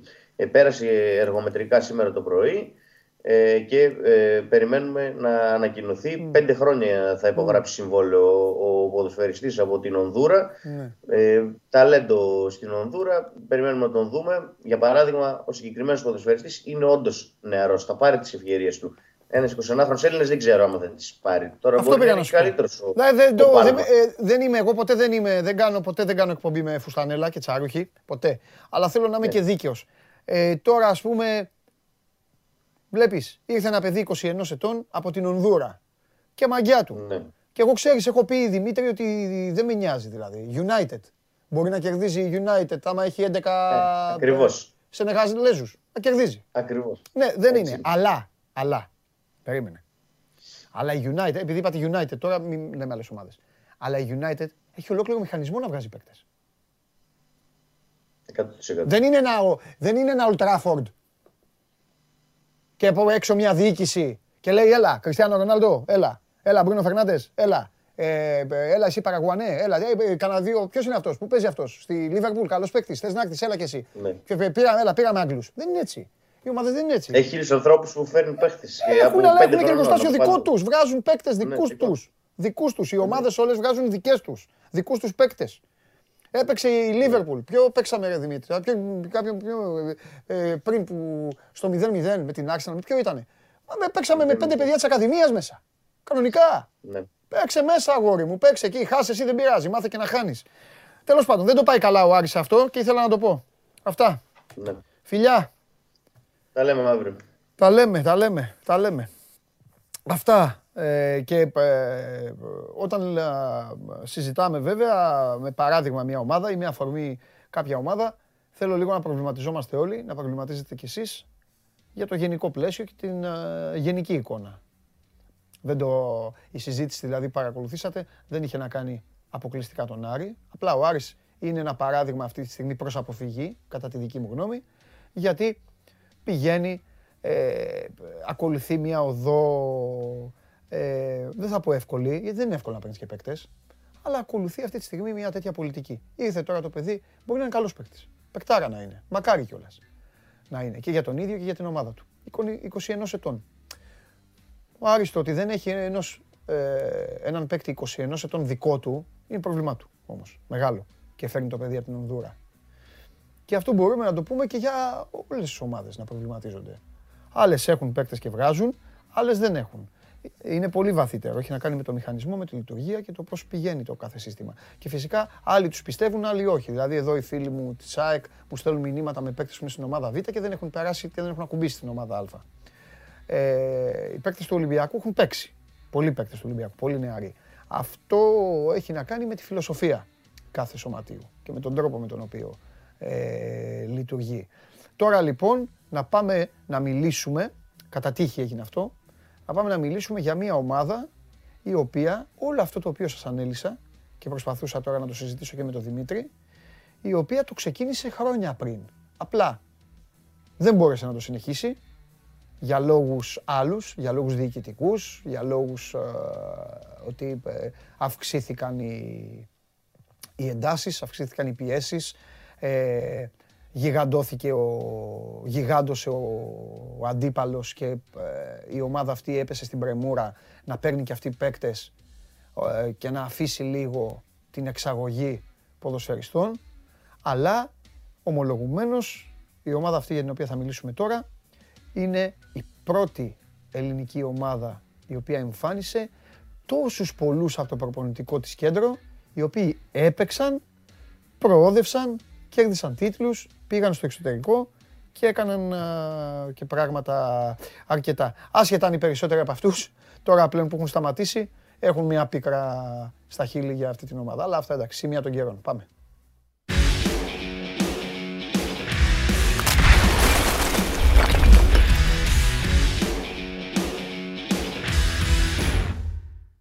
Σε μαράζωσα λίγο, ε, σε μαράζωσα. Όχι. Όχι. Συνηθισμένα τα βουνά από τα χιόνια. Καλησπέρα. καλό ήταν, συγκινητικό ήταν όμως. Ωραίο, γλυκό ήταν. Γλυκό ήταν. Και, σε, και σκεφτόμουν, ναι. σκεφτόμουν πριν από τρία χρόνια, διάβασα ένα κομμάτι σου προχθές, δεν το συζητήσαμε, τι να πρώτο συζητήσουμε. Σκεφτόμουν το, το Μίχο που ερχόταν στο ραδιόφωνο πριν τρία χρόνια, τέσσερα, και μου έλεγε ο Σέχου, ο Σέχου θα γράψεις ιστορία, θα γίνει ο κορυφαίος φόρ, θα παίξει εθνική ομάδα και αυτά και κάπου σε διάβασε εσένα και λες έχουν τέλος, έφυγε. Δεν, ε, ούτε, ναι, δεν πρόδευσε τελικά. Ε. Είχε, λυθεί το συμβόλαιο του έξι μήνες ε, πριν εκπνεύσει. Ναι. Εκεί έχει να κάνει και με συμπεριφορές και πράγματα που έχουν γίνει τους τελευταίους μήνες στο προπονητικό κέντρο. Ναι. Και κάπου ξέρεις, συγχωρούνται κάποια πράγματα, δεν μπορείς μόνιμο να συγχωρείς κάποια άλλα. Α, Α, οπότε, δε, α, οπότε δίκιο είχε ο Βαγγελάρας. Δηλαδή, παικτικά. Παικτικά ήταν εντάξει το παιδί. Παικτικά το παιδί, εντάξει, όχι, δεν είχε την πρόοδο που θα έπρεπε να έχει. Κοίταξε, δεις, τώρα θα πω κάτι το οποίο μπορεί να ακουστεί σκληρό. Ναι. Και γι' αυτό εγώ αναλαμβάνω το δικό μου μερίδιο ευθύνης. Γιατί ανοίγουμε μια διαφορετική κουβέντα τώρα, δεν έχω κανένα πρόβλημα πάνω. Δεν πειράζει, Μωρέ, σε συνέχεια τη προηγούμενη. Δεν λέμε συνέχεια τα ίδια, θα λέμε Μωρέ. Το Παναθηναϊκό του από το 17-18 και μετά. Ναι. Που ήταν στο όριο του νευρικού κλονισμού οι πάντες. Ναι όταν ξεκίνησε η προσπάθεια εξ ανάγκη, έτσι, διότι ο Παναθυνακό ήταν, υπενθυμίζει το καλοκαίρι του 2018, τιμωρημένος, δεν μπορούσε να κάνει μεταγραφές, πρέπει να πάρει μόνο Έλληνες παίχτες, μόνο ένας over 23 και μπήκε σε μια διαδικασία να επενδύσει πάλι σε δικά του παιδιά και να πάει σε Ελληνόπουλα, συν το Μακέντα τότε που ήρθε κτλ. Ναι. Προσπαθώντας όλοι μας να βρούμε κάπου να πιαστούμε για μια ομάδα η οποία ήταν από το όριο που φυτοζωούσε, προσπαθούσε να κοιτάξει λίγο προς τα πανω θεωρώ ότι έχουμε σφάλει στο πώς εκτιμήσαμε κάποιους ποδοσφαιριστές από αυτή την γενιά των νέων Ελλήνων που έβγαλε ο Παναθηναϊκός. Ναι. Και ότι δεν ήταν τόσο, όχι ταλαντούχοι, δεν ήταν για να γίνουν αυτό που μπορεί να είχαμε εμείς στο μυαλό μας τότε. Ναι. Και αυτό φάνηκε ότι μόλις μετά από δύο χρόνια, από το 20 και μετά, ανέβηκε λίγο το κομμάτι της ε, ποιότητας, ποιοτική δείκτα τέλος πάντων στο ρόστερ του Παναθηναϊκού, αυτά τα παιδιά δεν μπορούν να ακολουθήσουν. Δεν μπόρεσαν να ακολουθήσουν. Ακόμα και ο Χατζιωβάνη, ο οποίος, αν θες τη γνώμη μου, δεν θα συνεχίσει τον Παναθηναϊκό πλέον. Έχουμε και εγώ να πούμε για τον Χατζιωβάνη. Ναι, ο Χατζιωβάνη δεν θα συνεχίσει. Αυτή τη στιγμή. Α, είναι η πρώτη φορά. Έλα να βάλουμε 10. Μπαίνεις δυνατά, μπαίνεις με θέμα δηλαδή. Είναι, γιατί είναι η πρώτη φορά που το λες έτσι. Ε, αν μου έλεγες ένα να βάλουμε 10 ευρώ στοίχημα ρε Κώστα ή τους καφέδες μιας εβδομάδας. τι θα γίνει τελικά με τον Χατζιωβάνη, θα σου έλεγα ότι ο Χατζιωβάνη δεν θα συνεχίσει στον Παναθηναϊκό. Μάλιστα. Ε, αυτό δεν ξέρω αν θα γίνει όμως τώρα ή από το καλοκαίρι και μετά, οπότε και τελειώνει, ολοκληρώνει το συμβόλαιό του. Εγώ μπροστά μου δεν βλέπω ορίζοντα ανανέωσης. Θα μου κάνει τρομακτική εντύπωση και έκπληξη. Θα είναι μια τρομακτική έκπληξη να ανατραπεί η όλη διαδικασία. Τώρα θα φανεί εάν ναι. υπάρχει πιθανότητα να φύγει τώρα το Γενάρη για το εξωτερικό ή το καλοκαίρι να αποφασίσει ο ίδιος δίχως πίεση με τον ατζέντη του στο πού θα συνεχίσει. Οπότε, τε, οπότε, τέλος, είναι... Ε, οπότε τέλος ο Χατζηγιοβάνης. Αυτή τη στιγμή μπορώ να σου πω ότι δεν θα μείνει ο Χατζηγιοβάνης. Ναι. Το αυτό που Πού μπορώ να σου καταθέσω επίσης δεδομένα δεν μπορώ να το ξέρω. Δεν ξέρω αν το ξέρει και ο ίδιος αυτή τη στιγμή στο πού μπορεί να συνεχίσει. Προτάσεις και ενδιαφέρον υπάρχει από την Αλτάη πάλι από την ε, Τουρκία, υπάρχει από άλλες ομάδες. Εγώ δεν τον βλέπω πάντως να ε, με καμία δύναμη αυτή στην ανανέωση του συμβόλαιου του με τον Παναθηναϊκό. Ε, ένα το κρατούμενο. Δεύτερο κρατούμενο αυτό που επίση είμαι σίγουρος όμως ότι θα γίνει, εφόσον mm. μείνει και μετά το Γενάρη στους πράσινους στο ρόστερ, ε, δεν πρόκειται να μπει σε καμία μαύρη λίστα, προπονείται στις 7 και η ομάδα να έχει προπονήσει στις 11 κτλ. Mm. Θα είναι κανονικά μέλος της ομάδας μέχρι να τελειώσει όλο αυτό το concept. Το Γιατί τελείωσε, Προσωπική μου άποψη, δεν μπορώ να ε, το ε, πω. Με υποερώτημα. Ε, αισθάνθηκαν στον Παναθηναϊκό; Τώρα το λέω λίγο και, και να χαλαρώνουν και οι τηλεθεατές. Αισθάνθηκαν στον Παναθηναϊκό, ρε παιδί μου, αυτό που έχουμε αισθανθεί εμείς οι δύο, μάλλον εγώ που, που σου λέω Κώστα δεν αντέχω άλλο από τον Ιούλιο ή Μαρτών. Ότι μπούκωσε το θέμα. Ε, ναι, Γενικά θεωρώ ότι συνολικά έχει μπουκώσει. Ή μπορεί και το ίδιο το παιδί να το ένιωσε αυτό. Όχι ε, συνολικά μπορεί να έχει μπουκώσει η σχέση. Αυτό καταλαβαίνω εγώ ότι έχει μπουκώσει γενικά η σχέση. Ναι ενδεχομένως να θεωρούν ότι μην ξεχνάς ο Χατζηγοβάνη έχει χάσει θέση του φέτος στην 11 του Παναθηναϊκού. Ότι δεν είναι για να δώσουν τα λεφτά που μπορεί να ήθελε η πλευρά του Χατζηγοβάνη ο Παναθηναϊκός. Το αν θα ζητάει 450 ε, ή κάτι παραπάνω σε χρήματα η πλευρά του ποδοσφαιριστή, δεν νομίζω θα την την ο Παναθηναϊκός. Ναι. Και είναι συνδυασμοί πραγμάτων. Αρκετά που έχουν γίνει και τους τελευταίους μήνες και από το καλοκαίρι και μετά. Και ξαναλέω για να τα βάζουμε σε μια σωστή διάσταση. Ο Χατζιωβάνη φέτος την έχει χάσει θέση του στην ενδεκάδα και όχι με άνωθεν παρέμβαση. Την έχει χάσει αγωνιστικά. Εντάξει, άλλο κεφάλαιο αυτό, ναι. Λοιπόν, Εντάξει, έπαι, τον είχε όμως. Έπαιξε, δεν είναι ότι. Όταν γίνει στην αρχή. Βέβαια, έπαι, έχει πάρει ευκαιρίες, έχει πάρει ε, παιχνίδια. Έχει... Στην αρχή, αλλά από ένα σημείο και μετά την έχει χάσει θέση του στην ομάδα. Ναι. Και αυτό ε, μπορεί να λέμε ότι είναι αγωνιστικά, αλλά όταν έχετε μια κουβέντα να συζητήσει ο Παντελής με τον Κώστα ναι. στο τι θα κάνουμε, θα συνεχίσουμε μαζί στην εκπομπή και ποιους όρους θα συνεχίσουμε μαζί στην εκπομπή, ε, όλα μετράνε. Και στο τι κομμάτι είσαι και στο τι επιχείρημα μπορεί να έχεις, ότι μα ρε παιδιά, εγώ είμαι ο βασικός. Θα έρθω να σου πω εγώ ότι εγώ είμαι ο βασικός σου αυτή τη στιγμή. Αν έχω περάσει σε εφεδρείε, άλλη κουβέντα θα έρθει να μου κάνεις. Ναι. Κρίνονται, λοιπόν, κρίνονται υπερβολικά τα θέλω του, ε. Πολύ. Εξ αρχής το είχαμε πει ότι αν ναι. πιστεύει την πλευρά του ότι μπορεί να τα βρει αυτά τα, τα χρήματα που ε, είχε υποθεί το καλοκαίρι ότι έδινε η Αλτάη, ο Παναγιώτης δεν θα έμπαινε σε διαδικασία να τα δώσει αυτά τα λεφτά. Ναι. Και νομίζω ότι η προτεραιότητα και στο μυαλό του Χατζιωβάνη και του Ατζέντη του και οποιοδήποτε τέλος πάντων είναι να πάει στο εξωτερικό. Ωραία, να πάει στο εξωτερικό, ναι. Αλλά να πάει και κάπου να παίξει όμως, ε. Αυτό είναι η δική του επιλογή από εκεί ναι. πέρα. Αυτός θα το κρίνει. Γιατί ξέρω πάρα πολλά παιδιά. Το που λέω αυτό μου, πολλά παιδιά πληγώνονται ή κάνουν ή ξέρεις, βαριούνται. Με μια, με μια άλλη προοπτική. Και κάνουν μια απόφαση καμιά φορά και. Και τέλος πάντων δεν τους βγαίνει αυτό ναι, που. Γι' αυτό το λέω. Για το καλό του παιδιού δηλαδή. Μακάρι. Προσόντα ναι. έχει. Συγκρότηση θέλει βασικά λίγο ο Χατζηγιοβάνης σε κάποια πράγματα. Το πιστεύω. Όπως πιστεύω ότι το Χατζηγιοβάνη, χωρίς να γνωρίζω κάτι, πιστεύω ότι θα τον δούμε ξανά και πολύ γρήγορα στο ελληνικό πρωτάθλημα με άλλη ομάδα. Δεν ξέρω πια. Ο Χατζηγιοβάνης μου κάνει για παίκτης στη Super League. Δεν το, δεν το λέω να το μειώσω το παιδί. Μην το, το θεωρείς τόσο δεδομένο πάντως, το τόσο άμεσα. Δεν εννοώ θα δηλαδή φύγει το. Δεν εννοώ να φύγει το Παναθηναϊκό. Ε, δεν εννοώ να φύγει το Παναθηναϊκό για να πάει κατευθείαν. Άλλο λέω ότι αν θα πάει κατευθείαν, εγώ δεν το πιστεύω. Ότι μετά από ένα-δύο χρόνια, άμα πάει έξω και δεν του βγει αυτό που κυνηγήσει, δεν στο αποκλείω. Πολύ πιθανό να γυρίσει. Ναι. Αλλά για να φύγει άμεσα το καλοκαίρι, τέλος πάντων να πάει σε άλλη ελληνική ομάδα, δεν το πιστεύω. Ναι. Όχι, και εγώ δεν το εννοούσα απευθείας. Εννοούσα όμως ότι θα, ίσως να φύγει τώρα ας πούμε και μετά ξέρω εγώ με στάση στο εξωτερικό. Με στάση. Απλά όχι μεγάλη. Τέλος πάντων, δεν έχει σημασία τώρα. Είναι πολύ θά όλο αυτό. Ναι, δεν έχει. Για πάμε, πες μου και δύο-τρία πραγματάκια για, ε, για σήμερα. Όχι, όχι, όχι, όχι, όχι, όχι, σήμερα. Ε, παίκτη, λεφτά, μαθαίνω λεφτά, ε, για μπακ. Ναι, όχι μόνο για μπακ, για το χαφ. Αυτό μπορώ να σου πω επίσης γιατί ο Παναγιώ αυτή τη στιγμή χτυπάει γενικά. Ε, θα έχει βγει στην αγορά και δεν ψάχνει πασαλήματα. δεν ψάχνει παίχτε που θα συμπληρώσουν απλά το ρόστερ. Ναι. Ό,τι αποκτηθεί λοιπόν που η προτεραιότητα έχουμε ξαναπεί αυτή τη στιγμή είναι αριστερός μπακ, κεντρικός χαφ, οχτάρι, οχτάρι και αριστερός μπακ, όποια σειρά θες βάλε. Θα είναι παίκτης πρώτης γραμμής και ναι. από ψηλά ράφια. Και όντως κοιτάει ψηλά ράφια αυτή τη στιγμή. Ναι. Και το budget τέλος πάντων που υπάρχει διαθέσιμο uh, για τις μεταγραφές του Γενάρη ναι. μπορεί να φτάσει και τα 2 εκατομμύρια ευρώ. Να δώσει Παναγό δηλαδή 2 εκατομμύρια ευρώ στη μεταγραφική περίοδο του Ιανουαρίου. Mm. Από εκεί πέρα, εάν ε, φύγει κάποιος παίκτης, έρθει πρόταση για το Διαμαντόπουλο, ναι. θα γίνει αντίστοιχα κίνηση για να αντικατασταθεί. Δύο εκατομμύρια, δύο παίκτες; Ναι, όχι κάτι για ένα Οπότε, παίκτη. όχι, βρε, άλλο λέω. Δύο εκατομμύρια, δύο παίκτες. Οπότε μπορεί να πάει και από άσος στον καθένα. Οπότε μπορεί να πάει Ο άσος μπορεί να είναι ε, ένα ποσό στην ομάδα συν συμβόλαιο παίκτη ή μεγαλύτερο ποσό στην ομάδα μπορεί να έχει χαμηλότερο συμβόλαιο παίκτη. Κάπου εκεί τώρα μπακαλίστηκα, στο βάλουμε ότι όλο το πακέτο το μεταγραφικό budget για το Γενάρη είναι κοντά στα 2 εκατομμύρια συν ό,τι άλλο γεννηθεί. Αν πουληθεί ο χύψη, θα αντικατασταθεί ο χύψη με Μάλιστα. αντίστοιχο ποδοσφαιριστή. Ωραία.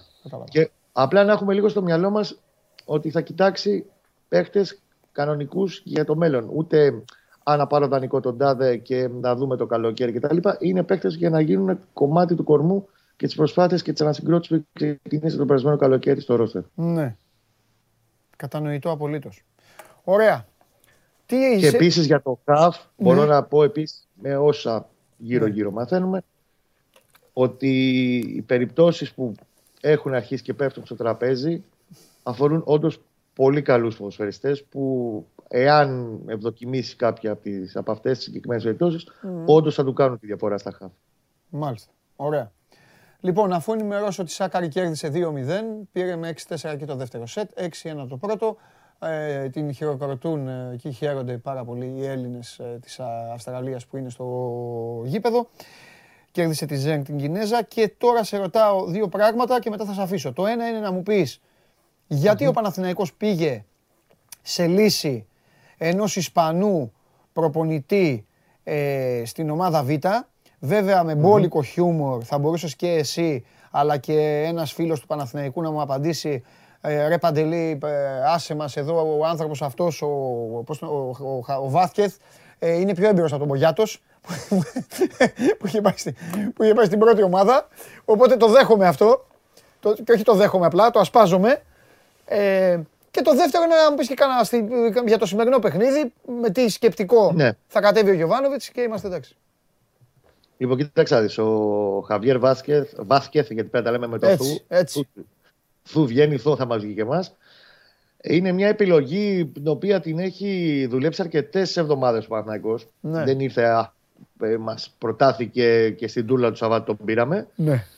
Ήθελε, είναι γενικά ένα δύσκολο project η ομάδα Β για όλες τις ελληνικές ομάδες μεγάλες. Μετά λοιπόν το πρώτο στάδιο, το φτιάχνω μια ομάδα τη στελεχώνω, ε, τέλος πάντων την προετοιμάζω, τη ρίχνω στο, στο λάκκο των Λεόντων τη Super League 2. Όλο αυτό χρειάζεται μια περαιτέρω δομή και οργάνωση.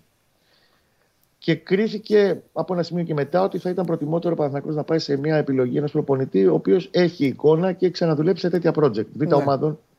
Τι καλύτερα από την Ισπανία, που είναι η πρώτη χώρα μαζί με τους Ολλανδούς, που μας έφεραν στο ποδόσφαιρο τις mm, ε, ομάδες Β, μετά και οι Πορτογάλοι κτλ. Ναι. Ο συγκεκριμένος έχει εμπειρία σε τέτοια project, έχει δουλέψει σε αντίστοιχες ομάδες Β της Real Madrid. Μπορεί να είναι πιτσυρικά 36, είναι μικρότερος από εμά είναι. Ε, πολύ.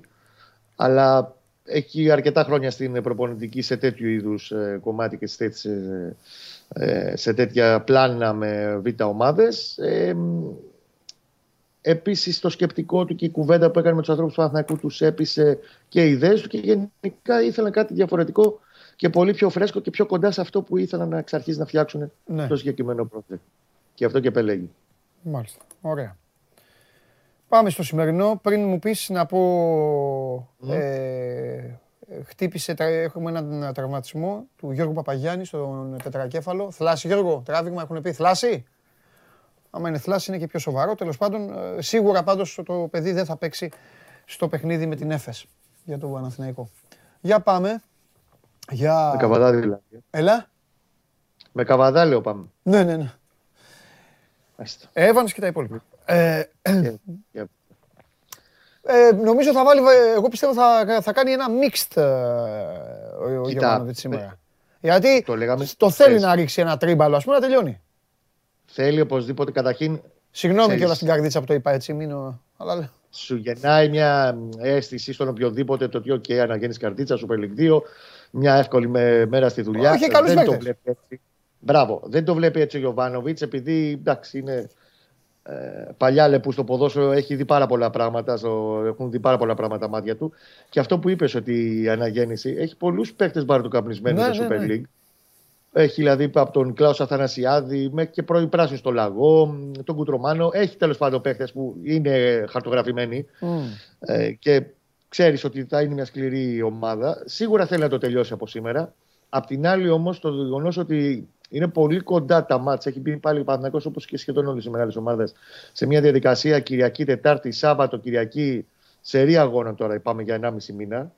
Ε, non-stop, κάθε τρεις μέρες από θεραπεία, μια προπόνηση και παμε Θα κάνει ένα αρκετά μεγάλο rotation σήμερα. Mm-hmm. Ε, Χωρίς αυτό να σημαίνει ότι υποτιμά το παιχνίδι, απλά θα έχει τη φιλοσοφία του, θα έχει τη διαταξή του, θα έχει το αγωνιστικό πλάνο και είναι και ένα ε, δείγμα να δούμε τον Παναθηναϊκό με άλλους παίχτες πώς λειτουργεί σε αυτό το 4-3-3 που έχει σταθεροποιήσει το τελευταίο δίμηνο ο Γιωβάνοβιτς. Ε, αυτή τη στιγμή φαίνεται να έχουν προβάδισμα ο Διούδης. Εντάξει, είναι λογικό, θα γυρίσει κάτω τα goal Έχει παίξει και στα άλλα του κυπέλου. Ο Σάντσες δεξιά-αριστερά, ο Χουάνκαρ, γιατί δεν έχουμε και πολλές επιλογές. Το Σάρλιγια βλέπω να γυρίζει δίπλα στο Σένκεφελντ. Πρώτη φορά το συγκεκριμένο κεντρικό αμυντικό δίδυμο. Γιατί ο Σένκεφελντ από τότε που επέστρεψε με, τώρα έχει παίξει μόνο με τον Βέλεθ. Ναι. Αλλά κάποια στιγμή πρέπει να πάρει και μια ανάσα ο Βέλεθ γιατί θα είναι με μπουκάλα στο τέλος. Ε, ε, ο Ρούμπεν βλέπω να ξεκινάει και να, ανάλογα με το πώς θα πάει το ματς να γίνεται μια διαχείριση, να μπαίνει κάποιος άλλος χαφ, να αλλάζει λίγο η διάταξη στη μεσαία γραμμή mm-hmm. με Αλεξανδρόπουλο και Λούνγκβιστ. Παλάσιος, Βιτάλ, ενδεκατάτο και στην κορυφή ο Ιωαννίδης που και εκεί βλέπω κάποια ώρα ανάλογα στο δεύτερο ημίχρονο να μπαίνει και ο Καρλίτος για να αρχίσει να παίρνει ρυθμό. Ο Γιωβάνοβιτς έχει ένα σταθερό σκεπτικό από την αρχή της σεζόν με όλους τους παίκτες, όπως και αν λέγονται. Ναι. Όταν έρχεται από απουσία ένας ποδοσφαιριστής, ναι. δεν τον βάζει εντεκάδα κατευθείαν. Ε, Εάν δεν είναι το 100%. Ο Ρούμπεν που είναι ο πιο απαραίτητος όλων του Παναθηναϊκού, mm. όταν γύρισε τον κορονοϊό, έπαιξε 12 λεπτά στο βόλο και μετά έπαιξε βασικό. Μάλιστα. Οπότε βλέπω και τον Καλίτο σήμερα να παίρνει ένα διάστημα για να παίρνει το ρυθμό του. Τέλεια, υπέροχα, φανταστικά. Αύριο θα έχουμε να πούμε αρκετά. Φιλιά. Την αγάπη μου. Μια σου καλά, Κώστα μου. Κώστας Γουλής για έναν Παναθηναϊκό, ο οποίος επαναλαμβάνω, καθίστε μην κάνω κανένα τέταρτο, μην σας ρίξω έξω κανένα τέταρτο. Πέντε εντάξει. Νομίζω ότι πέντε και τέταρτο δεν είναι. Είναι, είναι 3-5-7 τα παιχνίδια. Στις 5 η ώρα λοιπόν ο Παναθηναϊκός θα παίξει με την αναγέννηση Καρδίτσας έχει φαινομενικά το πιο εύκολο έργο. Όμως ε, οι Θεσσαλοί έχουν ε, παίκτες, όπως ακριβώς το είπε ο Κώστας, καπνισμένους, οι οποίοι μπορούν να κάνουν δουλίτσα. Παρακολουθείτε το σώμα του Go Live εδώ, όλη παρεούλα, όπως είμαστε. Σήμερα έχουμε και επιστροφή κοριτσιού, να δούμε ποια θα είναι η Μαρία ή η Βάλια. Οπότε πρέπει να είμαι και εγώ έτοιμος, γιατί θα, βάλω, θα βαθμολογήσω αυτά που θα παρακολουθήσουμε. Μέχρι τότε όμως πηγαίνουμε, λοιπόν η ώρα είναι μία παρατέταρτο. Μία παρά δεκα... Για την ακρίβεια, μία παρά δεκατρία. Σε, τρι... σε δύο ώρες, σε δύο ώρες και δεκατρία λεπτά, ο Ολυμπιακός έχει αγώνα.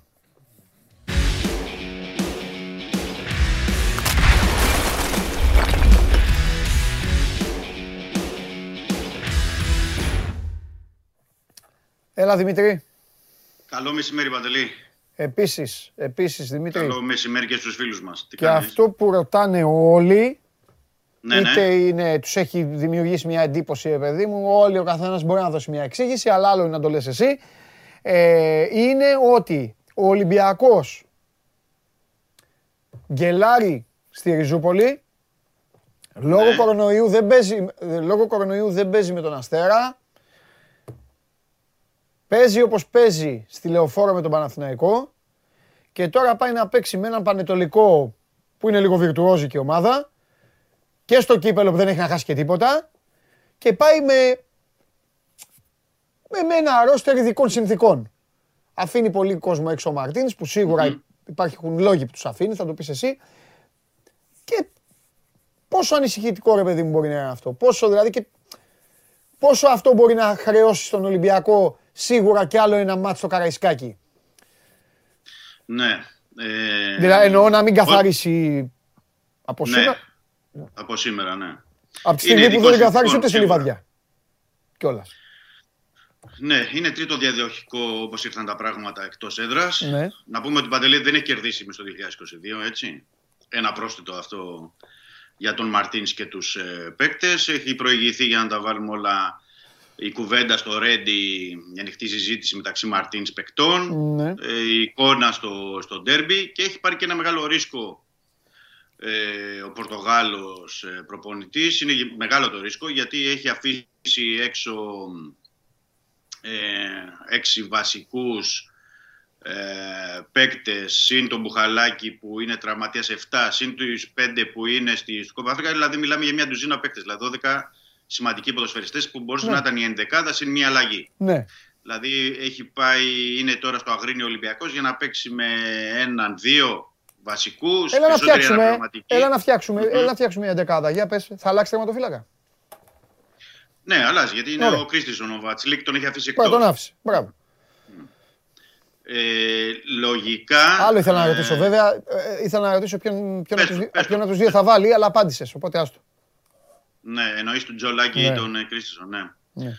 Ε, καλά το επισημαίνεις γιατί έχει και ομάδα Β παιχνίδι σήμερα. Παρ' όλα αυτά ο Μαρτίνς ε, κράτησε στην πρώτη ομάδα τον ε, Τζολάκη, τον Σουρλί.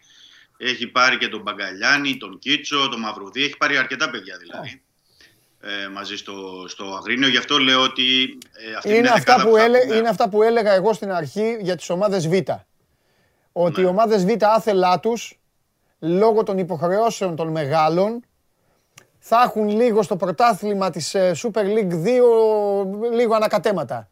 Κατάλαβες. Ναι, δηλαδή, Ναι, ναι, ισχύει. ε, με ποιον παίζει σήμερα ο Β, με ποιον παίζει; Πιερικό. Με τον Πιερικό. Άλλον Ολυμπιακό λοιπόν να αντιμετωπίζει σήμερα ο Πιερικός, άλλον αντιμετώπισε ο δεν ξέρω ποιος.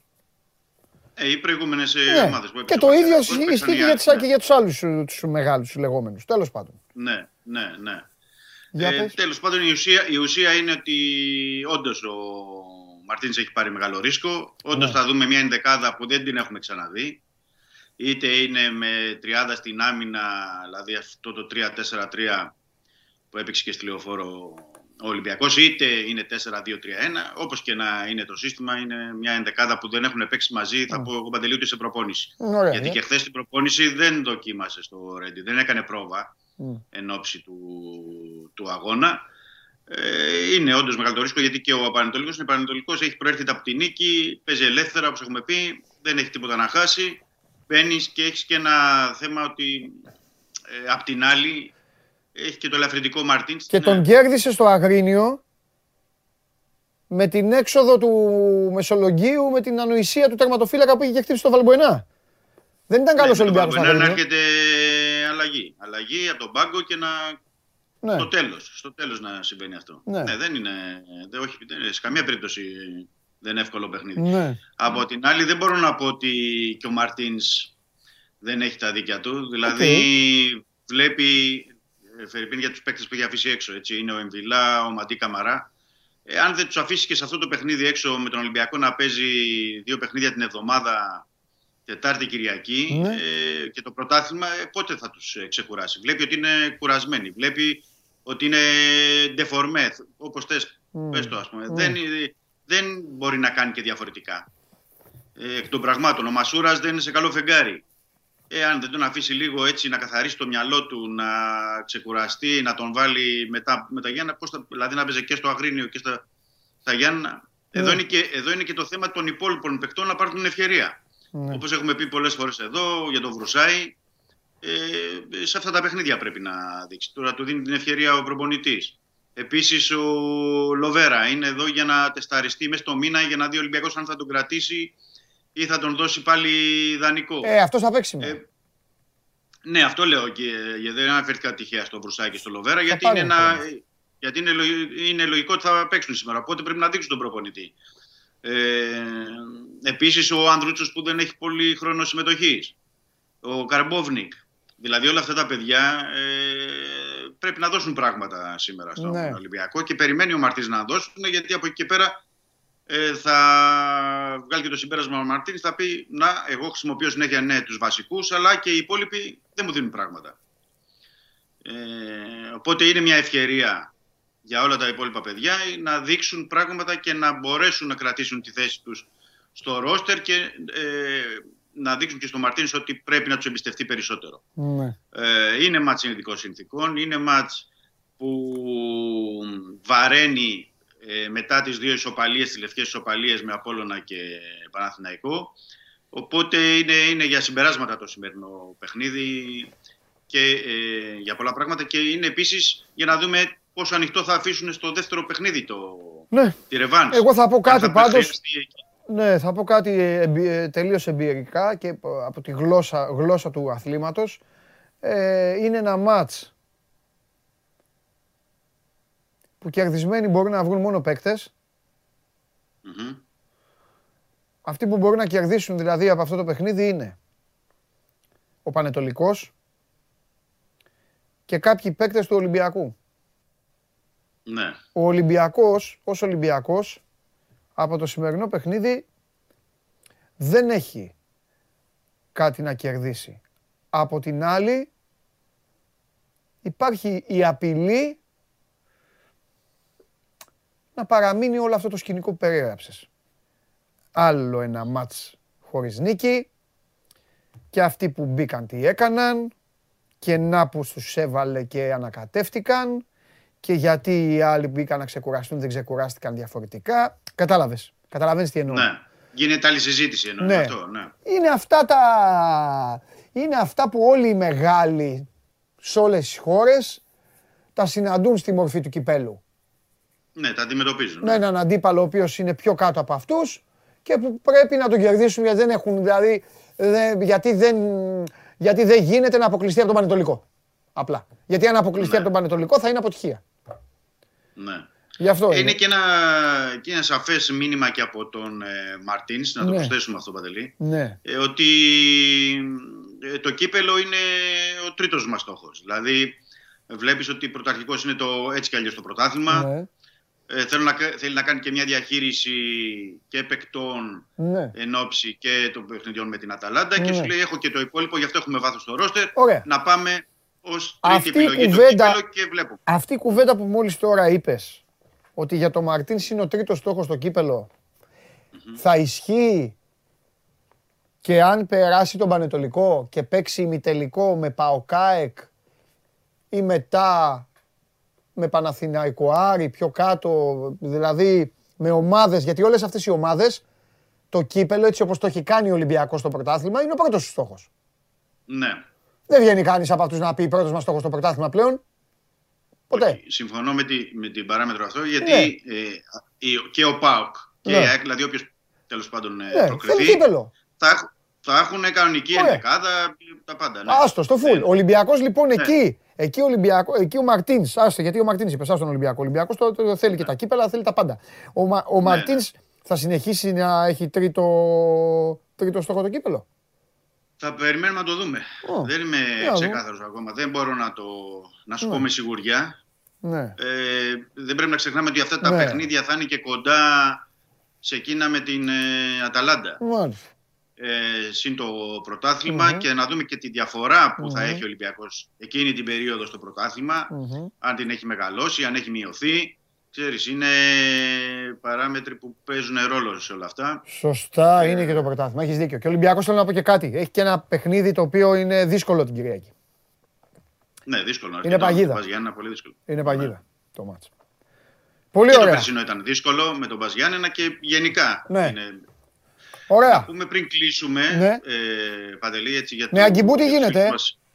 Μπράβο, αυτό ήθελα Α, να πω. Ναι, εντάξει, πες. ναι, με τον Αγκιμπού ε, συνεχίζει τις θεραπείες. Έχει όντως το πρόβλημα που είναι στον Αστράγαλο, είναι από τις 10 του μήνα ε, που έχει αυτό το πρίξιμο και τον ε, πόνο. Οι πληροφορίες, γιατί είχε έρθει και μαγνητική ε, στους ανθρώπους του Ολυμπιακού, είναι ότι θέλει τουλάχιστον μια εβδομάδα ακόμα.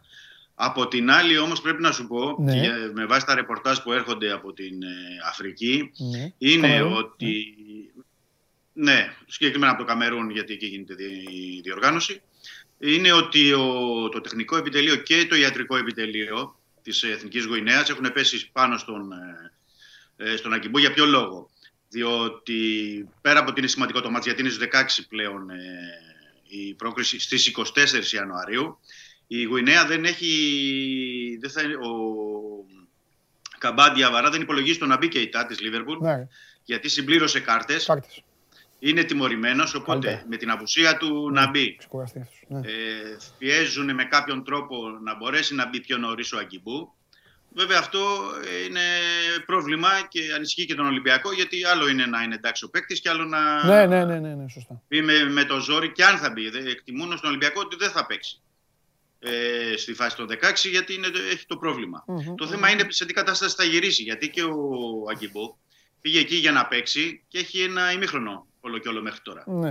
Έχουν πάει σκάουτ να τον δουν από μεγάλες ομάδες Ευρώπης. Ε, το παιδί περίμενε να κάνει πράγματα και στάθηκε άτυχο. Ε, εντάξει, αφού έχει χτυπήσει, τι να κάνουμε τώρα; Ναι. Με τα υγεία. Ναι. Μπαίνει να παίζει, τι να κάνουμε; Ναι. Με ένα πόδι. Λοιπόν, φιλιά, σε δύο ώρες αγώνας, τα λέμε.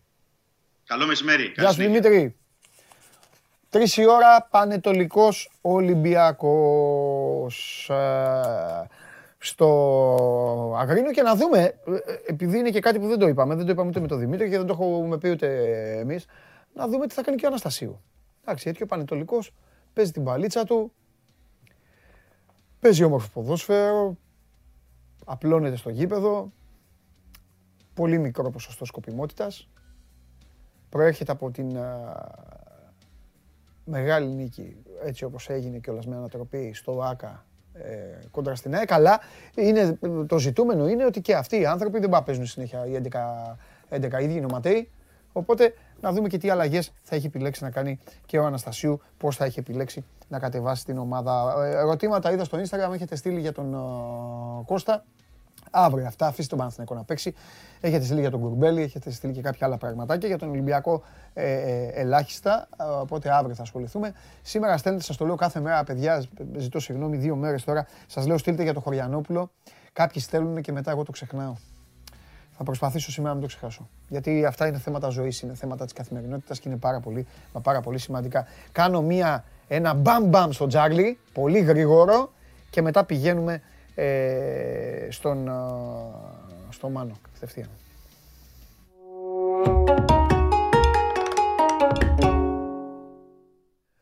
Πάει και κουβάκι Λάτσιο φάγαμε. Μας έχει πάει τρένο. Το καμπιονάτο, οι Ιταλοί μας έχουν πάει βόλτα, φίλε. Ναι, έχει αυτή η βλακία το κύπελο που μπορεί να το πιάσει και να το πιάσει η παράταση για να σε βγάλει εκτός. Εν τω μεταξύ, εγώ δεν θέλω να παίζω κύπελο και την πέτυσα έδινα. Την πέτυσα έδινα αλλά παίζαν Κυριακή. Ναι, ναι, δηλαδή, άλλαξε το παιχνίδι με τη Σεβίλη, έγινε Κυριακή ναι. και κέρδισε 4-0 για πλάκα. Εν τω μεταξύ, είχαμε ε, πέσει μέσα στον Brighton που ήταν καλή απόδοση και δεν ναι, δηλωθήκαμε. Γιατί αυτό είναι το σενάφορο. Δηλαδή, αν κέρδιζε η Chelsea, δεν πήραζε καθόλου. Ναι. Αλλά εντάξει, σε κάθε περίπτωση, βέβαια, κάποιος μπορεί να παίξει το βράδυ την ε, Brighton και να πληρώθει και το άσοχη. Πολύ σωστά. Ε, ναι. Σήμερα πάμε σημερινά, γιατί ναι, πάμε γιατί είπε ότι θες, θα θες και γρήγορα. Για το κύπελο Ελλάδος δεν χρειάζεται μεγάλη ανάλυση. Παναθηναϊκός Καρδίτσα, ο Άσου σχετικό χάντικα στο 1,70. Τις κατώτερες ομάδες ηλιοφόρο, ο Παναγό κερδίζει εύκολα. Δεν χρειάζεται μεγάλη ανάλυση στο παιχνίδι, το καταλαβαίνει ο καθένας. Είναι μεγάλος ο στόχος. Το 1,70 είναι μια χαρά η συγκεκριμένη επιλογή με σχετικό χάντικα. Λοιπόν, στη Γαλλία έχει δύο παιχνίδια. Η Λίλ είναι ομάδα ε, που δείχνει τις δυνατότητές στο Champions League.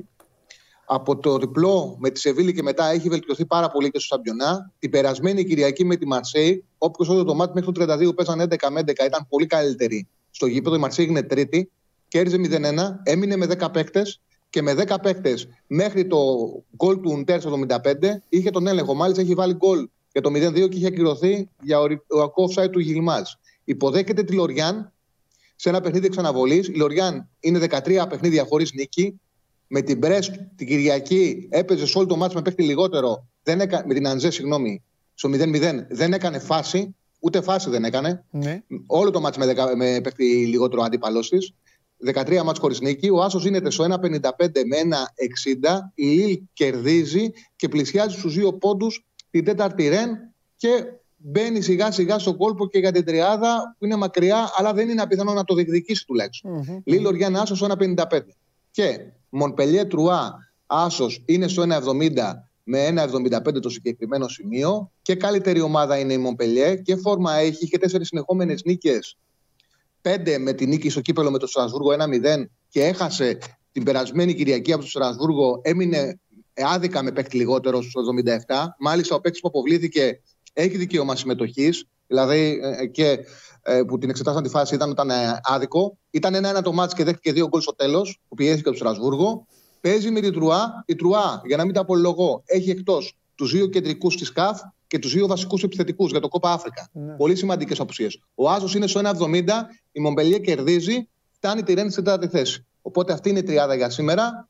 Παναναναϊκό αναγέννηση καρτίτσα Άσος με σχετικό χάντικα 1,5. Λίλ Λοριάν Άσος στο 1,55 με 1,60 είναι ο Άσος της Λίλ. Στο 1,75 η νίκη του Παναθανικού η καθαρή. Και στο 1,70 με 1,75 ο Άσος Μομπελιέ με την Τρουά. Αυτά. Πολύ ωραία. Είσαι γίγαντας. Και βλέπω Λέστερ τότε να μπαίνουν γκολ. Ε, λογικό. 3-5 γκολ. Κάπου εκεί. Λογικό, ναι. ναι. Λογικό. Τσάρλι μου, φιλιά, θα τα πούμε. Ευχαριστούμε πολύ. Γεια σου, Παντελή μου. Γεια σου, Τσάρλι. Γεια, Να σε καλά. Εδώ είμαστε, συνεχίζουμε. Show must go live στο επίσημο κανάλι του Sport 24 στο YouTube. Ε, η εκπομπή ανάβει και τώρα έρχεται καταστροφέας και μετά έρχεται και το κορίτσι. Και φυσικά μετά δικεφαλιές. Σας αρέσει να καρφώνετε ή να βάζετε γκολ με εκτέλεση φάουλ; Είστε από αυτούς που ο κρυφός τους καημός είναι να παίρνουν συνεντεύξεις ή απλά θέλετε να διασκεδάζετε με τις ομάδες και να πανηγυρίζετε μαζί τους από την εξέδρα; Σε όποια κατηγορία και να νίκετε, είστε οι άνθρωποι μας και είμαστε οι δικοί σας άνθρωποι. Βάλτε φαντασία, κέφι και λίγο χρόνο. Φτιάξτε ένα βίντεο και στείλτε το σε αυτή τη διεύθυνση. Θα το περιποιηθούμε. Θα το εκτιμήσουμε, θα το απολαύσουμε. Θα το εμφανίσουμε και ποιος ξέρει. Μπορεί στο τέλος να είναι το δικό σας βίντεο που θα πάρει ένα μεγάλο δώρο γιατί το show must go on ξέρει να εκτιμά αυτούς που παίζουν καλή μπάλα. Και βέβαια, παράληψή μου, ε, και μάλιστα είναι και σημειωμένο, γιατί ήθελα να σας το πω, έχουμε και πρωτάθλημα. Γιατί ο κορονοϊός πλέον όλη την Ευρώπη την έχει κάνει έτσι σε όλα τα αθλήματα. Τρεις η ώρα, Βόλος Απόλλων. Οκ. Την ίδια ώρα δηλαδή που παίζει το, στο κύπελο το, το Πανετολικός Ολυμπιακός, υπάρχει και ο αγώνας πρωταθλήματος του Βόλου με τον Απόλλωνα. Λοιπόν, στείλτε ό,τι θέλετε τώρα στο Μάνο, Μάνος Κοριανόπουλος, διευθυντής του News 24 για να δούμε, ετοιμάζω και τη μάσκα εγώ, για να δούμε τι θα δούμε. Θα τα πει και γρήγορα, γιατί μου είπε προηγουμένως ότι θέλει να, θέλει να πάει να, να συνδεθεί με αγρίνιο για να δει τι θα γίνει. Έχει άγχος. Έχει άγχος η ομάδα τώρα, απουσίες, απουσίες, Χρυστοφιδέλη δεν μπορεί να πει εντεκάδα και τέτοια. Έχουμε προβλήματα; Α, δεν τι προβλήματα. Ε, δεν έχει. Έξω. Παίκτες έξω. Ξεκούραση και αυτά. Τι γίνεται; Καλά. Πώς είσαι; Όλα καλά. Τι γεμίσαν τα περίπτωτα του κολονακίου κάρτες έμαθα. Βεβαίως. Δεν πειράζει. Γιατί εγώ έστειλα. Βγήκε, βγήκε ο Ρουβάς όμως, βγήκε τα 10 ευρώ. Και το θέμα είναι ότι δεν μπορείς να τα πληρώσεις και ηλεκτρονικά. Έχει κάτι που δεν βγαίνει. Πρέπει να τρέχουμε κιόλας. Εγώ έστειλα πάντως ε, είχε να τα λέμε όλα. Φιλιά... Σήμερα που πήγε ο ρεπόρτερ. Είχε. Αυτό από τα φιλιά μου στο φαγητάκι το γίγαντα. Άρα αν έπεσε σε μέρα που δεν είχε να τα λέμε όλα, μπορεί να τύχει και τέτοια μέρα. Εντάξει, εντάξει κολλητέ του Μπακογιάννη. Δεν είμαι καθόλου κολλητέ του Μπακογιάννη. Το ξέρουν όλοι. Δεν τίποτα από ό,τι είπα χθες. Όχι, εδώ είναι ψάχνουμε. Είμαστε πάντα δίκαιοι. Ψάχνουμε. Άμα είχε τώρα και δεν είχε όταν είχε εσύ, τι να κάνουμε. Εντάξει, εντάξει. Εγώ από εδώ και πέρα θα τραβώ και βίντεο και θα τα δείχνω και στην εκπομπή. Σε, μας σε πιστεύω ότι δεν είχε. Αλλά τι να κάνω. Δεν τι έχω λόγο να πω. Ο Μάνος τον έστειλα σε 10 περίπτερα. Τι να σου Μάνο γίγαντα. Λοιπόν. Μάνο στο κολονάκι όμως, ε. Φραγκιδάκι, ναι, στο κολονάκι, καφεδάκι, αυτά μετά. Εντάξει, δεν τον έστειλα στο Αφγανιστάν. Ε, ναι, εντάξει. Λοιπόν. Ε, πάμε. Έχει μπόλικα πράγματα. Ναι. Και βλέπω, εντάξει, έχει και, και ραφάλ και καιρούς και τέτοια, ναι. αλλά ναι. θα μου επιτρέψεις ότι εγώ θα ξεκινήσω από τον κορονοϊό ξανά. Γιατί παρά τους, πα, όχι, όχι, το λέω και για τον κόσμο, παρά τους πανηγυρισμούς και τα λοιπά που θα πούμε μετά, ναι. γιατί τα ραφάλ είναι καλό που ήρθαν και να το λέμε και μια χαρά ενισχύεται η, η άμυνα. Ε, οι 106 νεκροί χθες. εγώ θα το ξαναλέω και θα το θυμίζω κάθε μέρα. Δεν θα περνάνε έτσι, τουλάχιστον από εμάς. Λοιπόν, για μας είναι πρώτο θέμα να φεύγουν 106 άνθρωποι. Έχω μια, και είναι η πρώτη φορά Είναι η πρώτη φορά εδώ και, αρκε... εδώ και καιρό, μπορεί και γενικότερα, που σε τρεις μέρες διαδοχικές έχουμε 95, 101, 106 σταθερά τόσο ψηλά. Και είναι σημαντικό αυτό γιατί σας έχω ξαναπεί τώρα το να αλλάξει η βάση καθημερινά, δηλαδή από εκεί που λέγαμε 70, 80, 50, να έχεις κάθε μέρα 100, είναι τρομερό πράγμα. Είναι. Οπότε εγώ θα το λέω. Άρα προσοχή, το ξαναλέμε. Προσοχή. Τώρα βλέπουμε τους σκληρούς δείκτες και δεν είναι καλή. Ελπίζω σήμερα να, ή σταδιακά να πέσουν αυτοί οι αριθμοί, αλλά το ξαναλέω, σε τρεις μέρες είχαμε 302 συνάνθρωποι μας έφυγαν. Οπότε αυτό τώρα, γιατί το περνάνε έτσι και απλά δεν ασχολούνται με αυτό πολύ, δεν μπορώ να το καταλάβω, δεν θα το χωνέψω εγώ μέχρι να τελειώσει αυτή η ιστορία. Λοιπόν, ε, επειδή λέμε για κορονοϊό, προφανώς η κατάσταση αυτή και μετά θα πάμε και στα άλλα. Ε, βάζει τέλος ε, στα σενάρια περί χαλάρωσης. Σου είχα ξαναπεί με την εστίαση, με τη μουσική και με τα γήπεδα. Αυτά θα πάνε μια εβδομάδα πίσω, το είπε και ο Υπουργός Υγείας ουσιαστικά. Δηλαδή το προανήγγει, λέει, υπό τη συνεδριάζει η Επιτροπή, αλλά λέει είναι λογικό να μας πούν να μην ε, χαλαρώσουμε τα πράγματα με αυτή την κατάσταση. Άρα να το θεωρείτε δεδομένο που το είπε και ο κύριος Πλεύρης. Άρα δεν θα έχουμε κάτι άλλο. Δεν αλλάζουν τα μέτρα που είχαν μπει δηλαδή από την πρωτοχρονιά, συνεχίζουν. Και να πω κιόλας, ε, επειδή σήμερα είχε πάρα πολύ τροπολογία, να μπει ο κόσμος να διαβάσει το News 24 λεπτά αναλυτικά, γιατί αυτά πρέπει να τα διαβάζει για τις περιπτώσεις που τον αφορούν, για να ξέρει ακριβώς ότι θα, ε, αυτό που σου είχα πει, η ειδική άδεια του γονέα, που σου είχα πει τέσσερις μέρες αν νοσήσει το παιδί, τι κάνει, αν δεν μπορεί να δουλέψει τηλεργασία από το σπίτι, γιατί μπορεί, ξέρω εγώ, δεν υπάρχει δυνατότητα, δεν υπάρχει λάπτοπ, ή είναι τέτοιου είδους η εργασία που δεν γίνεται από μακριά. Θα παίρνει τέσσερις μέρες άδεια. Όμως προσθέθηκε μια λεπτομέρεια στη ρύθμιση ότι αν πάρει αυτή την άδεια επειδή το παιδί αρρώστησε και λοιπά και πρέπει να μείνει σπίτι, θα παίρνει το 50% των αποδοχών για αυτές τις τέσσερις μέρες. Θα χάσει λεφτά δηλαδή. Αυτό ας το κρίνει ο, ο, ο κόσμος. Δηλαδή θα πάρει χωρίς να φταίει την άδεια και θα χάσει και ένα ποσό. Τέλος πάντων. Τώρα πόσοι θα κάνουν χρήση τη άδειας, πόσοι δεν θα κάνουν με αυτή την ιστορία θα το δούμε. Μπείτε όμως και διαβάστε προσεκτικά την τροπολογία. Οι γονείς που έχουν παιδιά κλπ. Και, και δεν μπορούν να κάνουν τηλεργασία. Καλό είναι να είναι ενήμεροι για το τι θα ισχύσει και πόσες μέρες άδεια δικαιούνται κλπ.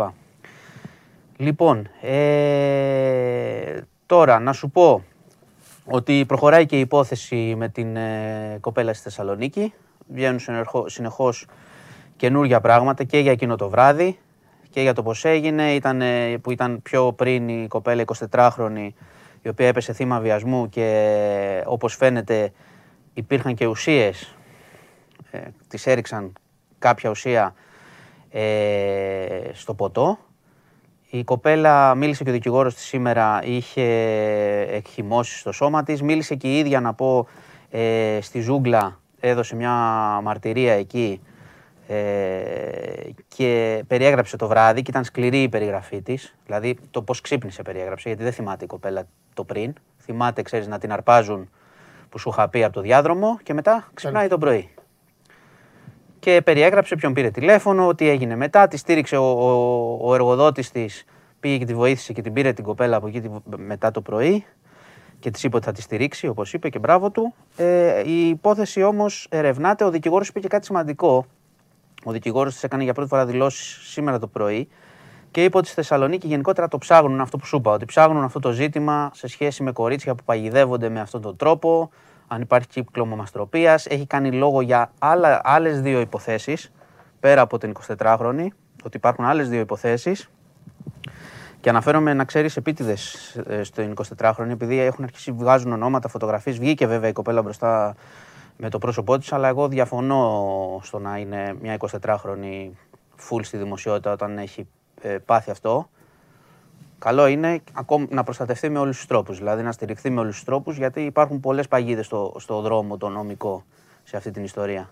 Μιλάμε πάντα για ένα μικρό κορίτσι που είναι θύμα και μιλάμε για μια υπόθεση που θα πάει από ό,τι φαίνεται μακριά. Να ξέρεις πάντως ότι τα αδικήματα, επειδή περιμένουμε και τις τελικές αναλύσεις από τις τοξικολογικές, ο δικηγόρος είπε ότι πράγματι η κοπέλα είχε εκχυμώσει στο σώμα της κτλ. Ε, η υπόθεση θα πάει, θα πάει αρκετά μακριά και τα αδικήματα είναι αρκε... μπόλικα γιατί αλλάζουν και οι ποινές αν έχουν ρίξει ναρκωτικό, υπάρχει αρπαγή, υπάρχει ο βιασμός. που τα λέμε και τα ξαναλέμε, για μένα είναι το χειρότερο έγκλημα από οτιδήποτε άλλο από τα υπόλοιπα, γιατί είναι ο σαδισμός της live εκτέλεσης του θύματος και όλης της ψυχολογικής και σωματικής επίπτωσης που έχει μετά. Οπότε να ξέρουμε γιατί μιλάμε. Και σου λέω, το, το γενικό της όλης υπόθεσης που είναι, το θετικό μάλλον της όλης υπόθεσης είναι ότι υπάρχει κύμα συμπαράστασης. Είμαστε σε αυτή την εποχή και το κορίτσι αυτό δεν θα μείνει μόνο. Ελπίζω να έχει και τη σωστή νομική έτσι, υποστήριξη για να αποδοθεί δικαιοσύνη στο τέλος και να στηριχθεί η κοπέλα μετά, στο, γιατί η ζωή της συνεχίζεται και να πληρώσουν αυτοί οι τύποι, όποιοι για είναι, εγώ στο έχω ξαναπεί, είναι ισχυροί, έχουν λεφτά, δεν ξέρω τι είναι, δεν με νοιάζει, δεν έχουν λεφτά, δεν έχει σημασία. Mm. Ό,τι έχουν και δεν έχουν, να πληρώσουν. Εντάξει, αυτή την υπόθεση θα την παρακολουθούμε. Και να κλείσω, έρχεται, ξέρεις, είναι πάρα πολλές προβλέψεις ακόμα εδώ στην Αθήνα. Όχι στο Instagram γιατί δύο μέρες. Ναι. Σου λέω να σου στείλουν και μετά το ξεχνάω. Α, ναι, γιατί είναι όμως. Στέλνουν τα παιδιά, δεν ξέρω. Α δούμε. Εντάξει. Ε, μωρέ για τέτοιο. Α, ένας έχει στείλει τώρα. Εντάξει. Α, δύο. Ο ένας λέει για έναν Νορβηγό λέει, που σκότωσε 77 άτομα. Λέει να σε ρωτήσω αν αποφυλακίζεται πρόωρα. Για τον Breivik λέει. Αυτόν λέει. Θυμάσαι το story; Τον Breivik, ναι. Εντάξει, έχει, Τι βγαίνει; Έχει, έχει αρχίσει τώρα πάλι η διαδικασία, θα κάνει έτσι, δεν βγαίνει. Αλλά θα ξεκινάει η αίτηση. Ο τύπος... Και η αίτηση τι λέει, φίλε; 77 έφαγε. Θα κρυθεί, θα κρυθεί, θα κρυθεί ναι. ότι θα, φαντάζομαι όταν έρθει η ώρα θα κρυθεί πάλι ότι θα είναι επικίνδυνος. Εντάξει, εντάξει, εντάξει. Έχει δικαίωμα. Κοίταξε, αυτός είχε γίνει χαμός και τότε για το κελί του, ε. PlayStation μέσα και τέτοια. Δε, στην Νορβηγία είναι. Ναι, Εμείς ναι. θα πηγαίνουμε για ξενοδοχείο εκεί, στη φυλακή. Θυμάστε την υπόθεση, μπορεί κάποια παιδιά να μην τη θυμούνται, που είχε σκοτώσει στην Νορβηγία εκτελεστής. Ε, ακόμα μπαίνει στο δικαστήριο και χαιρετάει με. Κάνει ναζιστικούς χαιρετισμούς. Ο τύπος είναι. Ναι, είναι φεύγα δηλαδή. Ναι, ναι, ναι αμετανόητο 100%. Δεν νομίζω ότι θα αφαιθεί. Ότι έχει δικαίωμα και κάνει αιτήσεις αποφυλάκησης, έχει συμπληρώσει τα χρόνια, είναι άλλη ιστορία. Ναι. Ε, να κλείσω με το κρύο, ε. θα, έρθει, θα έρθει φοβερό κρύο λένε. Αλήθεια; Ακόμα στην Αθήνα, εντάξει, έχει κρύο, δεν είμαστε. Ανώνυμο όμως, ε, ανώνυμο. Τι ανώνυμο; Δεν θα έχει όνομα. Μόνο κρύο. Όχι, θα έχει όνομα. Ε, αφού στο είπα την άλλη φορά, σου λέω Ευρυπίδης και μου λες. Ε... ε, δεν θα είναι Διομήδης Ευρυπίδης, είναι ένα άλλο τώρα. Εγώ τέτοια θέλω. Το έχω χάσει τώρα εγώ αυτό τώρα όμως. Το έχεις το όνομα; Υπάρχει το όνομα. Δεν είναι ελπίδα. Δεν, δεν ξέρω. Ελπίδα; Δεν νομίζω. Ελπίδα; ελπίδα. Αποκλείεται. Ελπίδα; Μην κάνω λάθος. Θα χάσουν τα ανθρωπάκια στη Βόρεια Ελλάδα. Θα έχει πολύ κρύο και χιόνι. Ε, ναι. Τώρα, αν θα χιονίσει και εδώ Αθήνα, θα δούμε. Ναι. Αλλά εντάξει, Βόρεια ήδη έχουν παγώσει οι άνθρωποι. Ναι. Πάρνη θα διακοπεί η κυκλοφορία, στην Πάρνηθος κλπ. Εντάξει. Δεν θα είναι πολύ έντονα, λένε τα φαινόμενα. Αλλά ας περιμένουμε γιατί από Παρασκευή και από Παρασκευή θα είναι η κορύφωση. Παρασκευή και Σαββατοκύριακο κρύο. Ο λοιπόν. Παναγιώτης είμαι εμβολιασμένος, λέει νόσησα και δεν βγαίνει το πιστοποιητικό έπειτα από 17 ημέρες. Γιατί; Παράξενο μου φαίνεται. Από 17. Παράξενο. Παναγιώτη μου. Εντάξει. Ωραία, κάτσε το κάτι... Ε, κοίτα, όχι, ξέρεις τι, σε αυτά, κάτι... σε αυτά δεν λέω παράξενο, γιατί υπάρχουν μπόλικες τρύπες, σου είχα ξαναπεί. Παράξενο και στους άνω των 60 υπήρχαν και ένα... Μήπως γίνει κανένα λάθος, ε, τέτοιο, αυτό λέω παράξενο. Εντάξει, θα το ρωτήσω. Για να το λέει το παιδί, κάτι 17 μέρες λέει. Okay. Να, μας στέλνει ο άλλος ο φίλος, λέει εδώ στην Νορβηγία είναι διαφορετικά, μου λέει Παντελή. Ναι. Πω, φοβερά. το λέγαμε και τότε, το λέγαμε. Είχε, ήταν οι συνθήκες κράτησης. Ναι. Εντάξει. Ε, γιατί έτσι είναι. Το δέχομαι. Τι να κάνουμε, ρε φίλε; Δεν έχουν οι άνθρωποι όχι, όχι, δεν τα κάτεργα να σπάνε ντάλτον τις πέτρες. Δεν είναι αυτό. Είναι, είναι αλήθεια, είναι αλήθεια ότι, είναι αλήθεια ότι η ποινή... Δεν θα βγει, μωρέ, εντάξει. Αυτό σου λέω, ότι δηλαδή... έχει, έχει το δικαίωμα να κάνει τις αιτήσεις. Αυτό είναι τώρα. Τον έχουν εκεί, παίζει μπασκετάκι, ξέρω εγώ, κάνει. Αλλά Εντάξει. Κοίτα, η ποινή γενικότερα. Ναι. Εντάξει, τώρα είναι πάλι γνωστή κουβέντα που ξέρεις, μας πιάνει το θυμικό ότι ο Τάδε έκανε αυτό πρέπει να βασανιστεί να το πληρώσει. Η ποινή ναι. γενικώ και στην Ελλάδα, παρά το ότι είναι φυλακισμένοι, ξέρω εγώ, 10 μαζί, κακά φαγητά ναι. κτλ. Ναι. Η ποινή είναι στέρηση ελευθερίας. Αυτή είναι η ποινή. Τι λέει; Δεν πιστεύω αυτοί να κάνουν πλάκα γιατί είναι 4-5. Τι λέει; Ελπίδα το λένε. Ορίστε. Ναι, ο ανθρωπίδε δεν έκανα λάθος. Ευτυχώς. Μπράβο στους φίλους. Τώρα αλήθεια. Το είχα δει εγώ. Τώρα αλήθεια. Ε, έχουμε.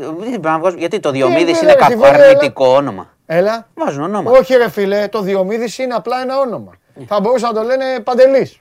Ε, εντάξει. Εμμανουήλ. Κάτι. Ελπίδα, ρε φίλε. Ελπίδα, πρέπει τον αέρα και πέσει και οι άνθρωποι. Εμμανουήλ είναι ο Θεός μαζί μας. Οπότε, άμα βγει κανένα τέτοιο, θα είναι πολύ. θα είναι άσχημα τα πράγματα. Οπότε, άστο. Δεν πειράζει. Λοιπόν. Ε, αυτά. Τι έχουμε τώρα, έχουμε και ΑΕΚ Και επίσης μου έχουν στείλει να σε ρωτήσω για συμβάντα στην ΑΣΟΕ. Έχει πει, έχει πει όμως ο Μάνος. Ναι, είχαμε πει την προηγούμενη εβδομάδα και είχε ένταση ναι. και χθες. Δεν ήταν κάτι τόσο φοβερό. Υπήρχε η κατάληψη, τα είχαμε αναφέρει. Ναι. Που είχε ξεκινήσει τον καθηγητή. Ναι. Την ιστορία. Λοιπόν, ε... τι έχουμε, κύπελο. Ναι, κύπελο, έλα βάλ το. Α, να μην παρεξηγηθώ χθες, γιατί είδα και ένα σχόλιο που, είπα, μου είπε Σάικ Πάουξ, σου είπα τι με νοιάζει. Δεν το είπα ποδοσφαιρικά τι με νοιάζει. Ξέρω πώς το ρώτησες. Ποιον θέλω να περάσει. Σου είπα δεν με πειράζει, δεν με νοιάζει ποιος θα περάσει. Και σε νοιάζει, τι Εντάξει, δεν είναι ότι δεν με νοιάζει το μάτι. Είναι, ε; Τίμιο είναι; Όχι, παιδί μου, ποδοσφαιρικά είναι δύο μεγάλες ομάδες που παίζουν, γι' αυτό το λέω. Αλλά δεν με νοιάζει ποιο είναι το αποτέλεσμα. Ε, δηλαδή, αυτό τίμιο είναι; Γιατί το, αυτό που δεν είπα μετά είναι ότι ο καλός Ολυμπιακός δεν τον νοιάζει ποιος θα περάσει. Αυτό είναι. Εντάξει. Όχι ο Ολυμπιακός ο προχθεσινός. Πες τι θα γίνει λοιπόν σήμερα, τι βλέπεις; Βλέπω Πάοκ. Βλέπεις Πάοκ, ωραία. Ναι. Και τρεις ώρα τι βλέπεις; Τι θα γίνει στο Αγρίνιο. Τι να γίνει στο Αγρίνιο, δεν κατάλαβα. Ε, τι είναι Ολυμπιακός; Καλό αποτέλεσμα θα γίνει. Το λέω εδώ, εδώ, καταγράφεται. Όταν λες καλό αποτέλεσμα, λίγο πιο συγκεκριμένος γιατί είσαι τόσο, τόσο τριμπλαδόρος. Ναι. Να σε φτιάξω. Τόσο Τζιοβάνι. Σε φτιάξα. Ναι, αυτό είναι ωραίο. Ναι, έτσι. Που μπορεί αύριο να κάτσει εδώ, μπορεί αύριο να κάτσει εδώ και να μου πει. Ένα-ένα. Είπα καλό αποτέλεσμα. Κύπελο είναι. Γιατί δεν κατάλαβα, κύπελο είναι. Α, γεια σου. Τι εννοείς καλό αποτέλεσμα, θα το πούμε από σήμερα και θα είμαστε εντάξει. Ε, το 0-0 είναι εντάξει, είναι καλό αποτέλεσμα; Αυτό θα... Δεν μου αρέσει το 0-0. Ωραία, τι θες; Σκορ πρόκρισης. Θες σκορ πρόκρισης. Ναι. Ωραία. Γιατί, δηλαδή τι θες να κοιτάμε; Θα κοιτάμε ποιος περνάει και τα λοιπά και το τρόπο. Εγώ είμαι του τρόπου. Αυτό. Θέλω να ξέρω τι, τι, τι θέλεις, ποιο είναι το ταβάνι σου. Αυτό θέλω. Από πού, μάλλον πού ξεκινάς, όχι το ταβάνι σου. Είναι ένα μάτσο κυπέλου τώρα. Θέλεις ένα καλό αποτέλεσμα. λοιπόν. Να περάσεις καλοδεχούμενοι. Άμα τώρα. Στη Λιβαδιά εκνευρίστηκε. Ναι, βέβαια. Εντάξει, αυτό. Ναι, να ξέρω, παιδί μου. Να ξέρω τι, τι, να ξέρω τι...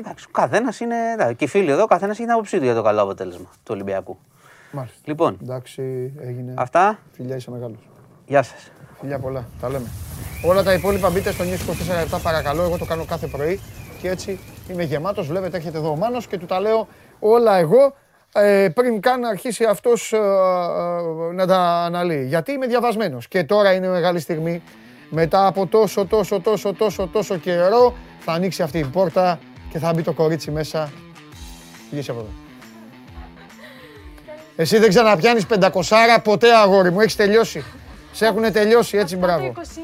Το 22 δεν είναι. Μαρία μου τι γίνεται; Καλά. Πω από φοβερό μαλλί με γυαλί με μάσκα. Πω Είμαστε έτοιμοι Μαρία, θα βάλω κι εγώ ένα, ένα σκούφο. Τι να κάνουμε; Άκου, ληστεία. Ληστεία. Αυτό θα κάνουμε. Θα βάλω κι εγώ ένα σκούφο και θα πάμε να κάνουμε ληστεία. Και θα έρθει ο Χωριανόπουλος και θα λέει ε, πιάστηκε τέτοιο, ναι, ναι ζευγάρι, ναι, ναι, άντρα, γυναίκα, τους πιάσανε, φαινόταν, δεν ξέρουμε αν είναι περούκα το μαλλί, μήπως είναι δύο άντρες, μήπως είναι αυτό.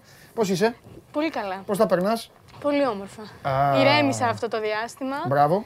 Γιατί ήμουνα, είχα φύγει, είχα ναι. πάει Εύβοια. Α, πήγες, μπράβο. Ναι, με τις γιορτές και όλα αυτά. Έκατσα εκεί τηλεργασία μετά γι' αυτό. Τέλεια, τέλεια, τέλεια. Εδώ ε, βλέπεις, έλειψες τα παιδιά εδώ, γράφουνε, μας έλειψες, μας έκανες. Ανησυχώ λίγο τα μπήκε η Μαρία, να ξέρετε. Πω, δεν φαίνεται. Ανησυχώ, μήπως χάσω, ανησυχώ. Αχ, χάρη στη Μαρία δηλαδή θα κερδίσω ακατανόμαστος. Άμα. Και αυτή εδώ. Πάμε. Πώς, έλα, έλα, ε, ναι, πάμε. Ε, τι είναι αυτά; Είναι...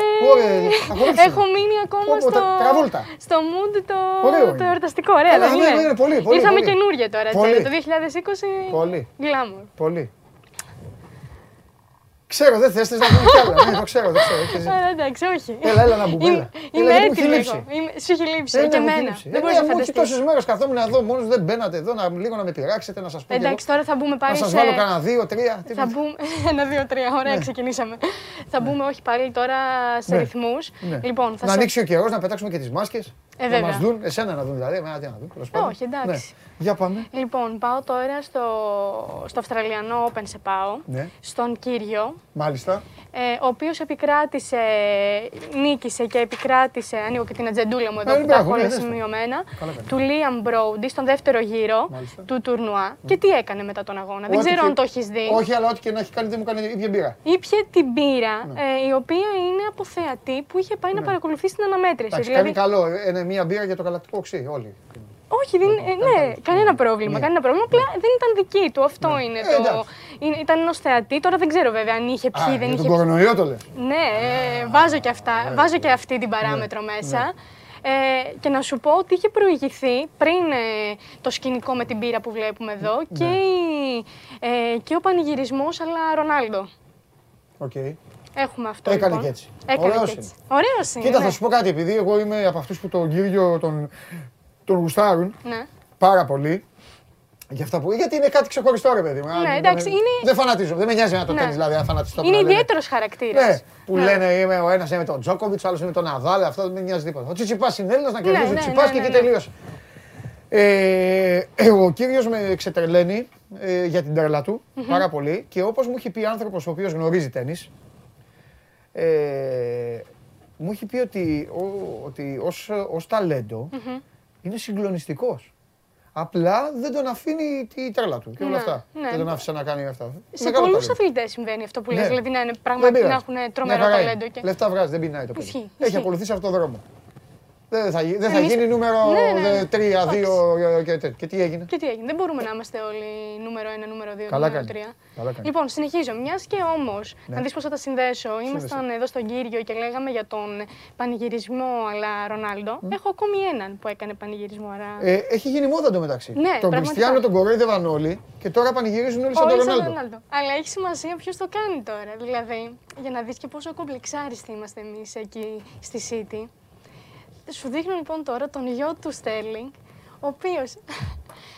Δεν ξεκίνησε Μαρία, μου καλά. είχαν- ε. μου Δεν είχαν λείψει- ξεκίνησε. Μου είχαν λείψει αυτά. Είδες Το που γιο είχαν του λείψει. προδότη λοιπόν, ναι. Κανενός προδότη. Ο μικρός λοιπόν, προδότης, ναι. Ο γιος ο του οποίος προδότη, ναι. Έκανε τα κόλπα εκεί στο σπίτι, έπαιζε την παλίτσα του. Τετράχρονο αγοράκι είναι. Ξεκινήσουμε με βαθμό, άστα να πάνε. Άστα τώρα, να ναι. πάνε. Δείξαμε το γιο του προδότη, ναι, ναι. ναι. Ε, λοιπόν, βάζει τον γκολ. Α, ωραίο παιδάκι. Βάζει ένα γκολ. Και Γλυκός πολύ. Πάμε. Σίου Να λέγεται αυτό. το- Το έκανε. Ωραίο. ακομπλεξάριστο ο Συνεχίζει. Στέρλινγκ. Έτσι. Ε, το φυσικά. βιντεοσκόπησε, το ανέβασε. Φυσικά κανένα είναι κομπλε- πρόβλημα. Α, απαντήσω εγώ τώρα. Φυσικά είναι ακομπλεξάριστο ο Στέρλινγκ. Ναι. Είναι λογικό να είναι ακομπλεξάριστο ο Στέρλινγκ. Αλλά έχει- έχεις την Γιατί απάντηση. σου λέει ναι. γε μου, Ναι. κάνε τον πανηγυρισμό αυτού που τον έχω αφήσει 20 βαθμούς πίσω. Ναι, Δεν καλά, νοιάζει ο ισχύει, Στέρλινγκ. ισχύει, Ε, ναι, βέβαια. εντάξει. Ο Στέρλινγκ είναι πρώτος, απειλείται από μία ομάδα μόνο. Ναι, πια. Μία από Αυτή που είναι δεύτερη. ναι, Ε, μάλιστα. βέβαια, δεύτερη. Και βγαίνανε. Πόσους βαθμούς πίσω; Έχεις πληρώσει, Ναι. έχεις πληρώσει ό,τι κινείται και ό,τι μιλάει Ναι, σε όλο τον πλανήτη. Μάλιστα. Κερδίζεις την Chelsea και ακούγαμε μεταδόσεις, διαβάζαμε απονομές. Γιατί δεν κάνατε απονομή. Ο πιο σοβαρός από όλους είναι ο προπονητής σας. Μόνο ο προπονητής σας είναι σοβαρός. Ναι, το δε... όχι. Πήρατε το Ναι. πρωτάθλημα. Μα να έχω δύο μάτς λιγότερα και εσείς να κάνετε απονομή. Γιατί; Γιατί γλυκιά μου; Πόσους βαθμούς είσαι πίσω; Αυτή τη στιγμή. Θες να σου το πω κανονικά; Ναι. Αυτή τη στιγμή είμαι 11. Με ένα παιχνίδι λιγότερο. Ναι, Αν το κερδίσω, μάλιστα. έχω τη, είναι η Lynch Ναι, στο Anfield. Αν το κερδίσω, πάω στους 8. πάμε στους 8. Και θα σε ρωτήσω κάτι. Ναι. Εγώ δεν θα αρχίσω τώρα να βγάλω το δέντρο και να Ναι, λέω ναι, ναι, «Αμώ». ναι, ναι, ναι, ναι. Εδώ, με τους φίλους μου και τις φίλες μου. Αν σε κερδισω πάμε στους 5. Πάμε. Ωραία. Σκέψου λοιπόν εσύ το διάστημα εκείνο που θα παίζεις Champions League, που μόλις παίζεις Champions League παθαίνεις, πηγαίνεις έτσι. Σκέψου τα μάτια του πρωταθλήματος, το rotation που θα κάνει ο Καράφα, ε, ο Γκουαρδιόλα, Ναι. όλα αυτά και μετά δεν λέτε να ξαναμιλήσουμε. Έτσι και σας πάρω αυτό το πρωτάθλημα, Ναι. έτσι και σας πάρω αυτό το πρωτάθλημα, εγώ την επομένη της κατάκτησης του πρωταθλήματος, Ναι, έλα, πες το. αυτή την εκπομπή Ναι. θα την κάνω καθισμένος εδώ πάνω. Πάνω στο, θα είμαι εδώ πάνω Ωραία, και θα έκλεισε λέω αυτό. ό,τι θέλω και δεν θα Αυτό- βλέπω κανέναν. Δεν θα με ενδιαφέρει κανένα. Αυτό έκλεισε. Κάνε. Ωραία. Πάνω εδώ θα είμαι. Θα κάθομαι πάνω κανονικά. Δεν μου κάνει Πάμε. βέβαια αυτό. Θα Πάμε. σκεφτώ μέχρι τότε και κάτι άλλο. Αν πάρω το πρωτάθλημα; Ναι, ναι, ναι, θα σκεφτώ κάτι άλλο. Δεν μου κάνει μόνο αυτό. Δηλαδή, περίμενε, θα, ε, θα πάρω το πρωτάθλημα και θα χάσω κιόλας. Δηλαδή; Θα, δηλαδή θα υποστώ και βασανιστεί. Όχι, όχι, όχι, όχι. Δηλαδή, όχι εσύ να τι πρέπει να υποστείς. κάνεις άμα πάρεις το πρωτάθλημα; Όχι να υποστείς, να βάλουμε ένα μεταξύ μας στοίχημα. Ε, δεν μπορεί να μπει. δεν μπορεί Γιατί να το στοίχημα του σωστό θα ήταν αν πάρεις εσύ το πρωτάθλημα να κάνω κάτι. Αλλά τι να κάνω; Αυτό είναι το 11 αναμενόμενο. βαθμούς μπροστά είσαι. Αυτό είναι το αναμενόμενο. Να μπράβο. Ωραία. Α, λοιπόν, μπράβο. συνεχίζω. Εντάξει. Το αφήνω. Κράτα το. Το κρατάω και το αφήνω. Άσε το παράλληλα. αφήνεις. Ωραία. Κράτα λοιπόν, σε πάω τώρα στον Λεβαντόφσκι, Ναι. ο οποίο. Μάλιστα. Αυτό το έχεις δει; Τον συμπαθώ πάρα πολύ. Το έχεις δει αυτό που έχει. κα- Εντάξει, έχει γίνει viral τώρα την, ε, το τελευταίο 24ωρο. Με την κόρη του. Όχι, το χάσα. Όχι, ε. Όχι. Λοιπόν, ε, Ω, δεν έχω δει, ο τι Λέβα κάνει; λοιπόν προσφέρει Έλα, θέαμα ρε, και γλυκούλη. εντός και εκτός χορταριού. Τι έχει κάνει Έλα, λοιπόν ρε, εδώ; της Βρήκε βάζει- έναν Τι τρόπο. σκούπισε. ρε. Βρήκε έναν της τρόπο κάνει να της κοτσίδα. κάνει κοτσίδα. Είναι τρομερό. Έχει Πολύ βάλει. καλό. τα- Εν τω μεταξύ. Να σου μπο- κάνω κι εγώ εσένα έτσι; Όχι, δεν θέλω. Παιδιά, θ- παιδιά, αύριο φέρτε μια σκούπα ηλεκτρική εδώ στο στούντιο. Θα της κάνω κοτσίδα της Μαρίας. Κοίτα, Θα σου κάνω κι απίστευτο. εγώ έτσι. Έτσι; Α, ναι, ναι, γιατί δεν ξέρω αλλιώς. Έτσι, θα βάλω τη σκούπα, θα τα μαζέψω καλά, θα, θα σου μαζέψω και το κεφάλι. Ωραία θα πάει αυτό. Ναι. Ε, έγινε, είναι τρομερός, έγινε viral. Ναι. Ε, και από τα ευχάριστα που σου Τα παιδάκια δεν πιάνονται στη βαθμολογία. Ήρθε τώρα το μαράκι εδώ με το, έτσι, με το μικρό Στέρλινγκ και με τη μικρούλα. Εγώ θα τα φέρω έτσι λίγο για να. Να φέρνει ό,τι θες. Ναι, το ξέρω. Ήρθα πρώτη μέρα, έφερε κάτι ευχάριστο. Βέβαια τώρα πάω σε κάτι όχι τόσο ευχάριστο. Ναι. Ε, σε πάω τώρα στην Τουρκία, στο Κόνια Σπορ ε, ε, με την Demir Sport. Είχαμε ένα συγκινητικό θέαμα, γιατί οι οπαδοί της ε, Κόνια Σπορ θέλησαν να αποχαιρετήσουν τον ε, Τσαλίκ που έχασε πρόσφατα τη ζωή του έτσι στο, ε, στο αυτοκινητικό δυστύχημα. Ναι. Ε, έχουμε αυτό το πανό στις εξέδρες, το οποίο απεικονίζει τον ε, Τσαλίκ με φανέλα και με Αγγέλου. φτερά αγγέλου.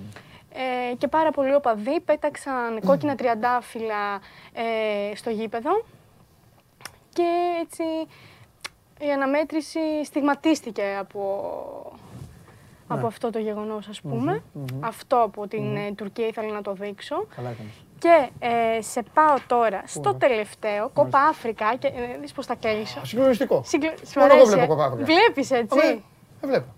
Και με κοροϊδεύουν όλοι. Και ο Χωριανόπουλος με βρίζει που βλέπω. Με βρίζει εμένα ο Χωριανόπουλος. που, κάθε, που κάθε απόγευμα μετράει κρούσματα. για το Κόπα Αφρικα και ασχολείται με το Δήμο Αθηναίων. Για πες. Σε πάω τώρα στο Ζιμπάμπουε με την Γουινέα, το οποίο ήταν ένα ιστορικό παιχνίδι. Αλλά γιατί ήταν ιστορικό παιχνίδι; Ε, γιατί, γιατί, είχαμε... γιατί είχαμε την πρώτη. Ο διαιτητής ήταν αυτός. Γυναίκα. Α, είναι γυναίκα, ναι. Ήμουν έτοιμο, ήμουνα... Ήμουν έτοιμος να πω πού έχει ανεβάσει το σόρτσα και ο διαιτητής. Σου φάνηκε περίεργο και μετά το είδες. Και το σήμα έχει κατέβει κάτω. Ναι, ναι, ναι. Ε, Μόλις το μεγάλωσαν είδω την κυρία. Πρόκειται για τη Σαλίμα Μουκανσάγκα από τη Ρουάντα. Σαλίμα Μουκανσάγκα. Μουκανσάγκα. η οποία έγινε η πρώτη γυναίκα λοιπόν που ανέλαβε να διαιτητεύσει μάτς για την, ε, για την τελική φάση του Κόπα Αφρικα. Ναι. Και νίκησε η Ζιμπάμπουε 2-1. Την κυνηγάνε στην Γουινέα. Πιθανόν.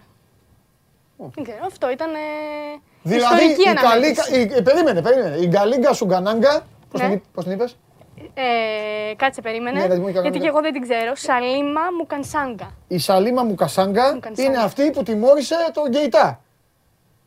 Και δεν θα παίξει στο 16. Μεγάλη, γιατί δεν του δώσες δύο, δύο κόκκινες να σκοτεί να φύγει από την Αφρική. Τη θέλω τη Σαλίνκα Μουκασάγκα. Τη θέλω σου κάνει, σου κάνει. Και στη Σενεγάλη και στην Αίγυπτο. Αυτή να σφυρίζει. να φύγουν οι παίκτες. Πού το πήγες όμως, ναι. Πέντε. Πέντε. Πέντε και πολύ σου είναι πέντε κόρη. Καλά είναι, εδώ καλά είναι, έλα, καλά είναι. να μου πεις πόσους βαθμούς είστε. Είχαμε την ησυχία μας. Παιδιά, είχαμε την ησυχία μας τόσες μέρες. Ήρθε εδώ η κυρία. Κανένα πρόβλημα. Και το πέντε καλοδεχούμενο. είστε. Λοιπόν, αύριο να έρθεις εδώ. Βεβαίως. Περιμένω. Ε, ναι. Τι; Τι; Ναι, ναι, ναι. Χαιρετώ. Χαιρετώ κι εγώ. Φιλιά. Πολλά. Μπα, τι θέλετε κύριοι, τσαντιστήκατε με το 5, 5. 5 και πολύ τις είναι. Ναι, 5. 5. Είδατε εσείς μπήκε, μπήκε το μαράκι μέσα με το μαλλί κάτω, με τα γυαλιά και αυτά και μου ανεβήκατε. Θέλατε να βάλω... Όχι, όχι. Όχι, εγώ είχα την ησυχία μου, δεν προκαλούσα, δεν μίλαγα. Μίλαγα. Τον κότσον έχετε δει καθόλου τόσο καιρό. Μπήκε μέσα, μήπως βάθμους είστε. Πώς θέλουν. Άκουσε εκεί. Λοιπόν, έλα γιατί θέλω να κάνω μεγάλο φινάλε. Αχ, να φάμε, να δούμε, έχει παιχνίδια. Game night 9 η ώρα. Επαναλαμβάνω με Ντέμι Νικολαίδη εδώ, καλεσμένο του Παντελή Βλαχόπουλου. Αλλά τώρα φεύγουμε, πετάμε και πάμε να δούμε. Πάμε να δούμε τις δύο τεράστιες αυτές μορφές που μου κάνουν σχεδόν καθημερινά παρέα. Τώρα τον ένα παίρνω τον αντέξω, αλλά τέλος πάντων. Θα τον πιάσω όμως από μπροστά να καθίσει ήσυχος. Πάμε.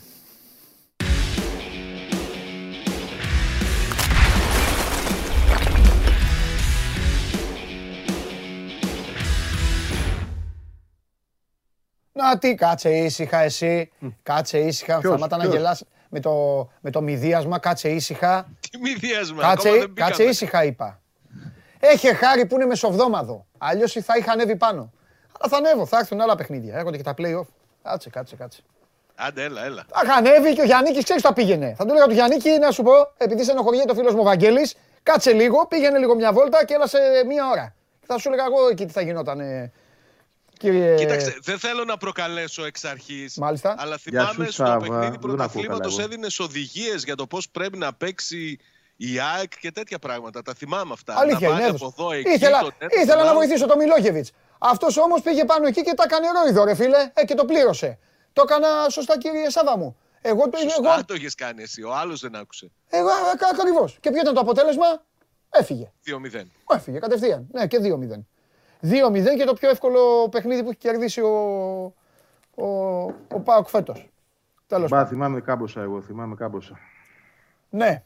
Λοιπόν, να ξεκινήσουμε. δεν ακούω το Βαγγέλη, να ξέρετε. Δεν θα ξεκινήσω από αυτό. Τι κάνεις, δεν ακούς; Δεν ακούω το Βαγγέλη. Εσένα σε ακούω μια χαρά, το Βαγγέλη δεν ακούω. Και εγώ το, και εγώ το Σάβα πολύ μακριά, πάρα πολύ. Δηλαδή ίσα ίσα που, που φτάνει ο ήχος.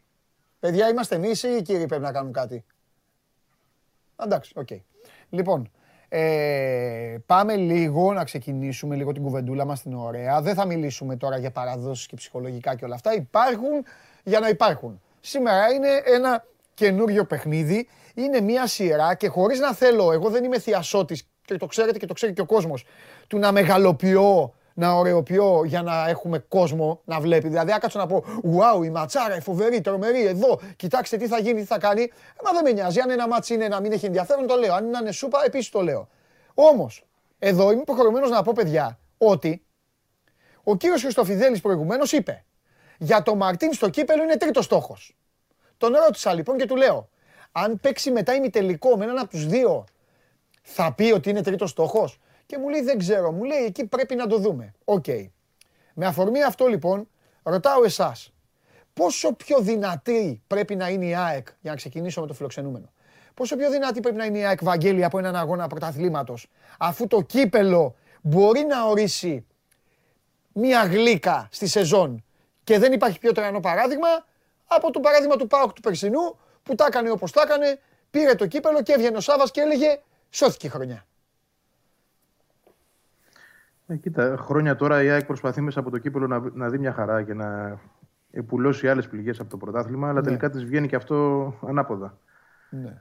Ειδικότερα με τον Πάουκ. Έτσι δεν είναι μόνο η χαμένη τελική και ο περσινός αποκλεισμός στα ημιτελικά. Δηλαδή συνεχώς τον βρίσκει μπροστά του και μπροστά της συγγνώμη και δεν καταφέρει να.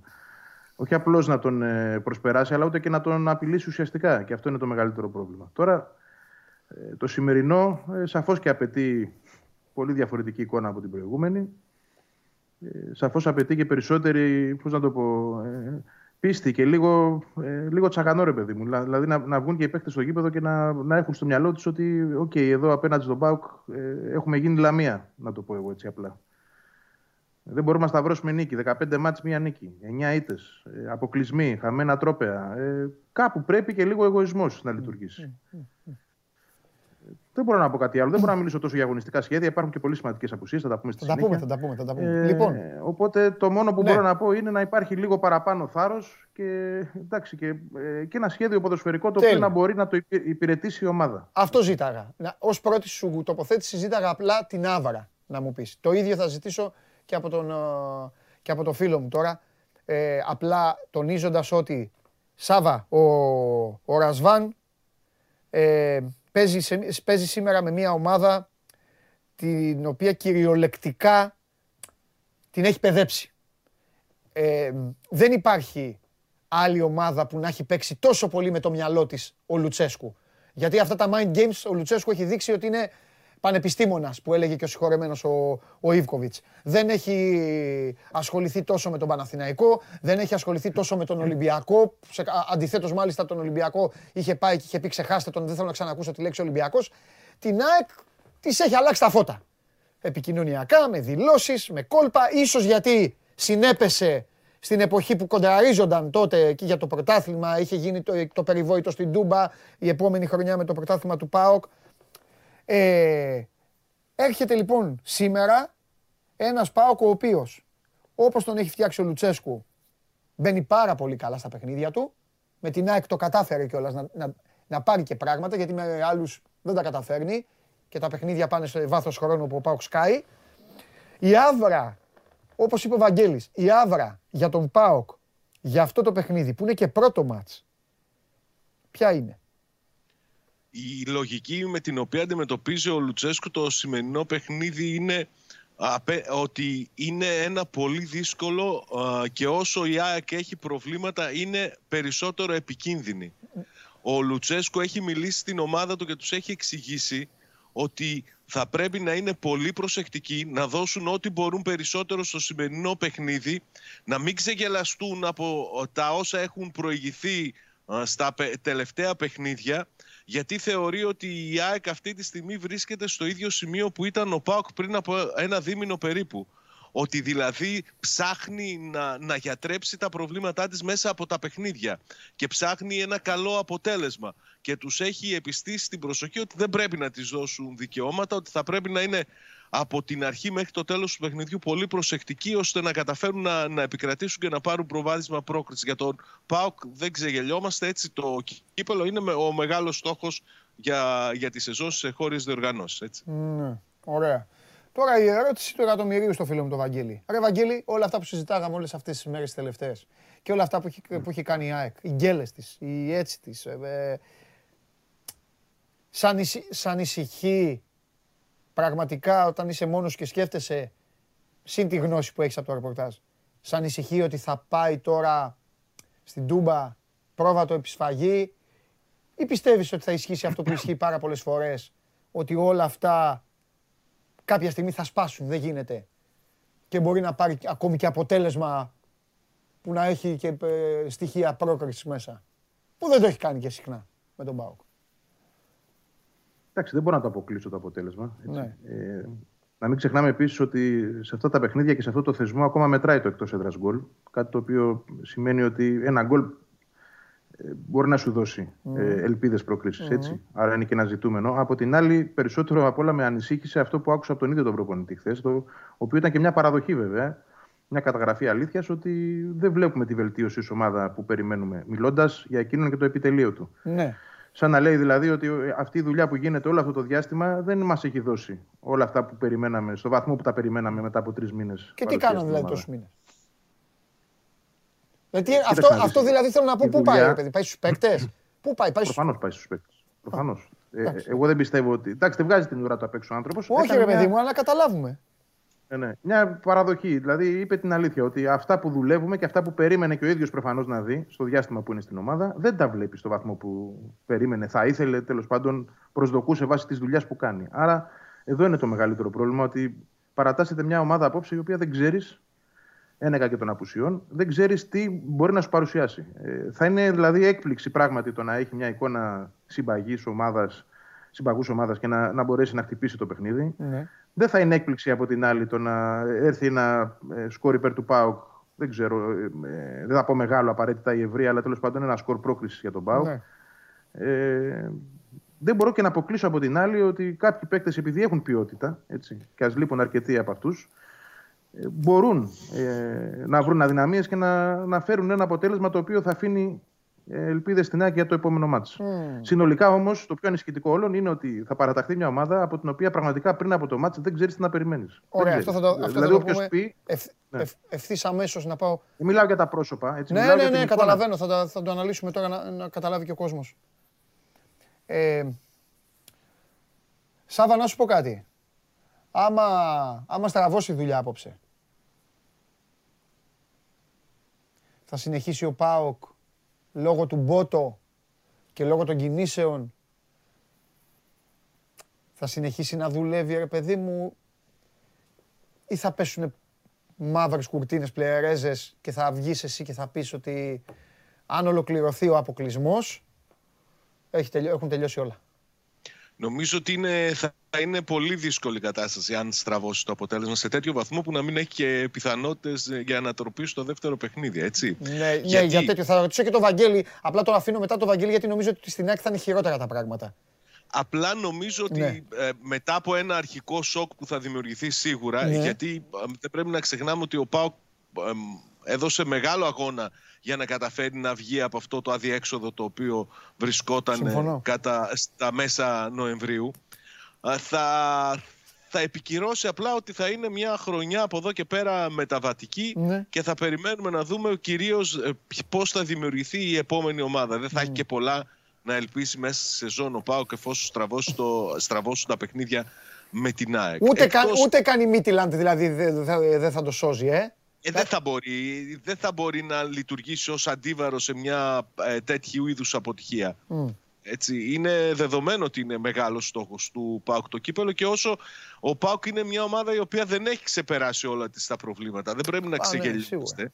Έτσι, και οποιοδήποτε οποιαδήποτε νίκη ναι. δίνει περισσότερο χρόνο στο Λουτσέσκου για να δουλέψει περισσότερο για να πάει για το επόμενο. Ναι, ναι. Δεν έχει μετά από ένα σερί 7 παιχνιδιών τα οποία τα έχει κερδίσει θα είναι νομίζω πισωγύρισμα το, το σενάριο το οποίο συζητάς. Δηλαδή να αποτύχει απέναντι στην ΑΕΚ. Ναι, μωρέ παιδί μου, παίρνω λίγο, βάζω λίγο ίδρυγα στην κουβέντα. Δεν το κάνω. Δεν, λίγο... Ω, θα είναι, θα είναι ναι. αποτυχία και μεγάλη σφαλιάρα ναι. νομίζω. Πισωγύρισμα. Θα γυρίσει η εσωστρέφεια, θα αρχίσει πάλι η κρίνια και θα βάλουμε και σφραγίδα στο ότι μια χρονιά όπως η φετινή θα είναι εντελώς μεταβατική. Ωραία.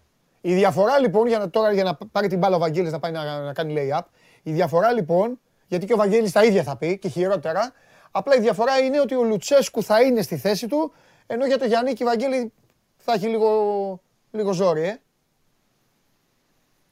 Ναι, πιστεύω πως αυτά τα δύο παιχνίδια, το είπαμε και χθες για τον Γιάννη, δεν θα πω ότι είναι οριακά, αλλά είναι σημαντικά. Ναι. Είναι, είναι τα παιχνίδια που είτε θα του δώσουν ε, ένα step up στη δουλειά του και θα, θα τον ενδρεώσουν, είτε ναι. θα τον ρίξουν ακόμα πιο χαμηλά από αυτό που η ομάδα προσδοκούσε ναι. ότι θα μπορούσε να είναι τόσο γρήγορα. Θα πω εδώ ρεπορταζιακά μια παρένθεση μικρή, η οποία αξίζει όμως, γιατί είναι πάνω στο θέμα που ρωτάς, ότι αυτή τη στιγμή, τις τελευταίες ώρες δηλαδή, τα όσα από διοικητικής πλευράς προκύπτουν είναι ότι ο τελευταίος που ευθύνεται για αυτό που η ΑΕΚ παρουσιάζει είναι ο προπονητής. Και μιλάω τώρα για τον Μελισανίδη συγκεκριμένα. Αυτό δείχνει, δεν... αυτό δείχνει τουλάχιστον ότι ο Μελισανίδης δεν αλλάζει η ερώτα. Ότι δεν αλλάζει, ρε παιδί μου.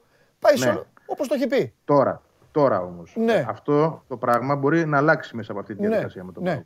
Διότι δεν είναι μόνο το πώς αποκλείσει, είναι ο τρόπος, είναι τα μάτια, τι θα, ναι. θα παρουσιάσεις, πώς θα είναι το σκορ. Χίλια θα τα παλέψεις ή θα αποκλειστείς έτσι, θα περάσεις, το οποίο θα σε βοηθήσει. Εγώ πάντως, λοιπόν. για, να, για να μπω και λίγο στο μυαλό του Μελισανίδη, πιστεύω, Βαγγέλη, ότι αυτό είναι το μάτς, αυτό είναι, αυτό είναι το ζευγάρι για το Γιάννικη.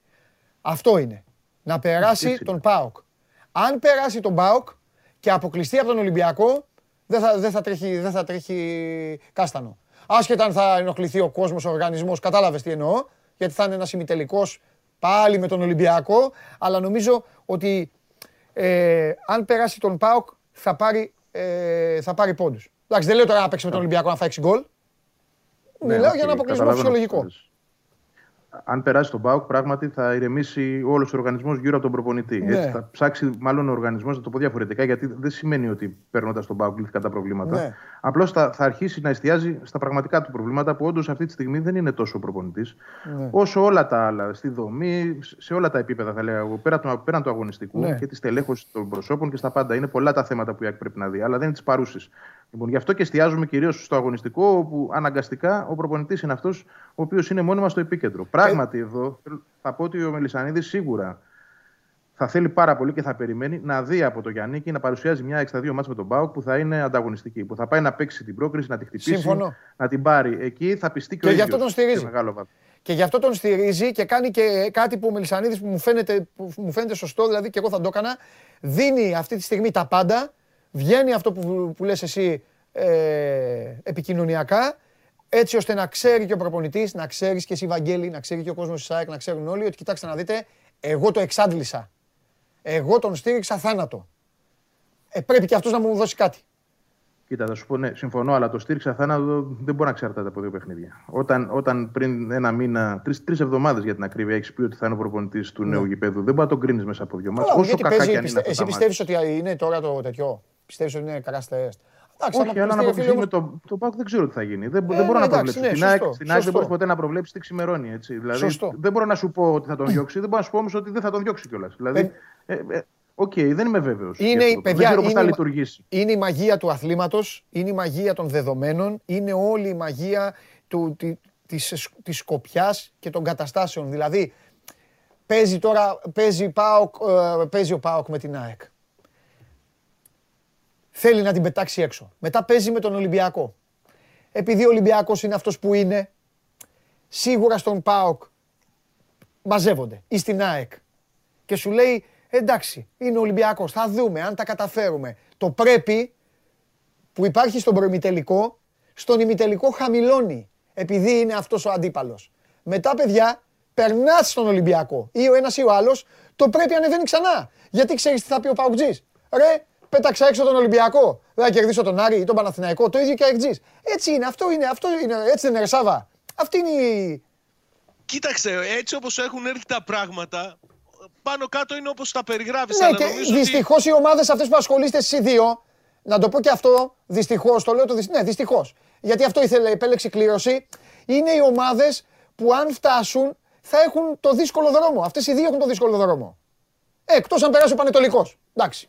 Δε... Κοίταξε, πάντως όπως και να έχει, ε, συζητάμε για το ενδεχόμενο να προκριθεί τώρα ο, ο ένας από τους δύο που θα προκριθεί ε, και να πάει να αντιμετωπίσει το, τον Ολυμπιακό. Νομίζω ότι και πάλι θα είναι ε, ξέρεις, η δίψα για πρόκριση πολύ μεγάλη και στους δύο και στα τέτοια. 100% το πρέπει, το πρέπει χαμηλώνει. Άκουσέ με, το πρέπει ναι, χαμηλώνει. Χαμηλώνει, συμφωνώ. Είπα, εδώ είναι ο Βαγγέλης, ο Βαγγέλης μπορεί να το πιστοποιήσει. Αν αποκλειστεί από τον ΠΑΟΚ, αλλιώς θα του κουνήσει του, του, του, του Μελισανίδη από το να πάει να αποκλειστεί από τον Ολυμπιακό. Δεν είναι το ίδιο. Σε, σε ημιτελικό κιόλας. Θα έχει περάσει ε, και ναι, ένα γύρο. Καταλαβαίνω. Και θα έχει πετάξει τον Πάοκ. Το ίδιο λέμε. Κατάλαβες. Ναι, να πω όμως ότι αν, αν συμβεί αυτό, δηλαδή αν η ΑΕΚ περάσει τον Πάοκ και μετά αποκλειστεί από τον Ολυμπιακό, το οποίο πάλι θα πω ότι εξαρτάται από το πώς αποκλείεσαι και, και τα λοιπά έτσι. Γιατί τον έχει ενδιάμεσα, θα τον έχει ενδιάμεσα και στο πρωτάθλημα στο ναι. Δηλαδή στο, στο ήδη πολύ αρνητικό ρεκόρ της ΑΕΚ απέναντι στον Ολυμπιακό επί εποχή Μελισανίδη, δεν νομίζω θα του κάτσει και ιδιαίτερα καλά και να πει ότι εντάξει δεν πειράζει από τον Ολυμπιακό αποκλειστικά. Γιατί όλο αυτό επάνω του γυρνάει. Ναι. Ειδικά αν έρθει πάλι μια ήττα. Τώρα πάμε πολύ μακριά και αρνητικά την κουβέντα. Αλλά Εντάξει, ρε παιδί μου, ε, μιλάμε αρνητικά. Πούμε, ναι. θετικά, αν, αν... θετικά θα πούμε αύριο για έναν από τους δύο. Τώρα δεν πάμε τίποτα. Εντάξει. Τι να λέμε θετικά; Δεν μας αφήνει και η ΑΕΚ να πούμε τίποτα θετικό αυτή τη ε, ναι, περίοδο. Αλλά τέλος πάντων, αν αποκλειστείς π.χ. και έχεις μια ήττα πάλι όπως τα πέντε που ναι. έφαγε η ΑΕΚ προμηνών, ναι. ε, δεν θα κάτσει και πολύ καλά στο στομάχι αυτό. Ναι. Τέλος πάντων, ε, βήμα-βήμα να δούμε την ΑΕΚ βήμα, βήμα. Σωστό. Να λέω, δεν, δεν ξέρω τι ομάδα θα δούμε. Ε, Σωστό. Πάμε, πάμε λοιπόν, έλα, ξεκίνα. Α, επίσης, δεν συζητήσαμε, φταίω εγώ γι' αυτό. Να μου πεις αν έχει γίνει κάτι ή ακόμα δεν είναι καθόλου έτοιμος. Δηλαδή, είπες την Παρασκευή ότι ξεκινάει ο Στάνκοβιτς ώστε να μπορεί να είναι και έτοιμος να έχει και παιχνίδι ε, για τον ΠΑΟΚ.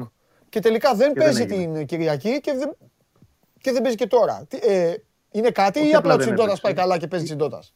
Όχι, όχι, είναι κάτι. Ήταν εκτός αποστολής. Δηλαδή την Παρασκευή και Σάββατο είχαμε την εικόνα ότι λογικά θα πάρει το μάτι για να είναι στην Τούμπα έτοιμος, αλλά ο ίδιος επικαλέστηκε κάποιο πρόβλημα, ότι δεν είναι απόλυτα έτοιμος μετά την επέμβαση, δεν νιώθει καλά, έξω. Ε, να συνεχίσω με τα υπόλοιπα τα αγωνιστικά, να, να δει ποιοι άλλοι είναι ακόμα. Ε, να μην τους ξεχάσω κιόλας. Από την άμυνα ο Βράνιες οπωσδήποτε. Εντάξει. Ε, Όχι, πάμε δεκάδα. Άσε ποιοι λοιπόν.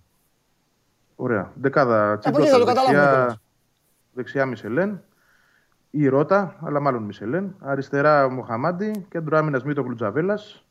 Τώρα εδώ υπάρχουν δύο σενάρια. Εξαρτάται τι θα παρατάξει. Γιατί η πρώτη δοκιμή ήταν στο 4-3-3 δοκιμή. Σκέψη να το πω διαφορετικά. Γιατί η δοκιμή δεν έγινε. Αλλά το συζήτησε ο προπονητής και το παραδέχτηκε ότι θα γυρνούσε τη διάταξη 4-3-3 αφήνοντας το μάνταλο έξω. Και αυτό σημαίνει ότι θα έπαιζαν στη μεσαία γραμμή τρεις ο Σιμάνσκι, ο Σιμόε και ψάχναμε τον επόμενο, ή θα ήταν ο Σάκοφ, ο οποίος επίσης έμεινε εκτός αποστολής χθες. Είτε θα ήταν ο Χατζησαφή, ο οποίος μπορεί να παίξει ως εσωτερικός μέσος, και τριάδα μπροστά, στην κορυφή ε, ο Άμραμπατ, αριστερά ο Τσούμπερ και δεξιά ο Γκαρσία ή ανάποδα. Ε, έξω ο Άμραμπατ όμως, εδώ πάμε στην επόμενη απολία. Οπότε τώρα ε, μπαίνουμε σε άλλο σενάριο. Θα είναι το 4-3-3. Και αν θα είναι, πώς θα είναι, με το μάνταλο μέσα ή το μάνταλο έξω. Ε, η τελευταία εικόνα, αφού φύγαμε από την άμυνα, είναι για 4-3-3 με Σιμόε Σιμάνσκι και Γεύτιτς στη μεσαία γραμμή, σε ρόλο εσωτερικού. Και τριάδα μπροστά στην κορυφή ο Ανσαριφάρντ, αριστερά ο, Γκαρσία, ο Τσούμπερ συγγνώμη, και δεξιά ο Γκαρσία. Ε, το αφήνω όμως ανοιχτό γιατί μαρκάρει, μέσα σε δύο ημέρε. Ποιος θα μαρκάρει είναι το θέμα τώρα.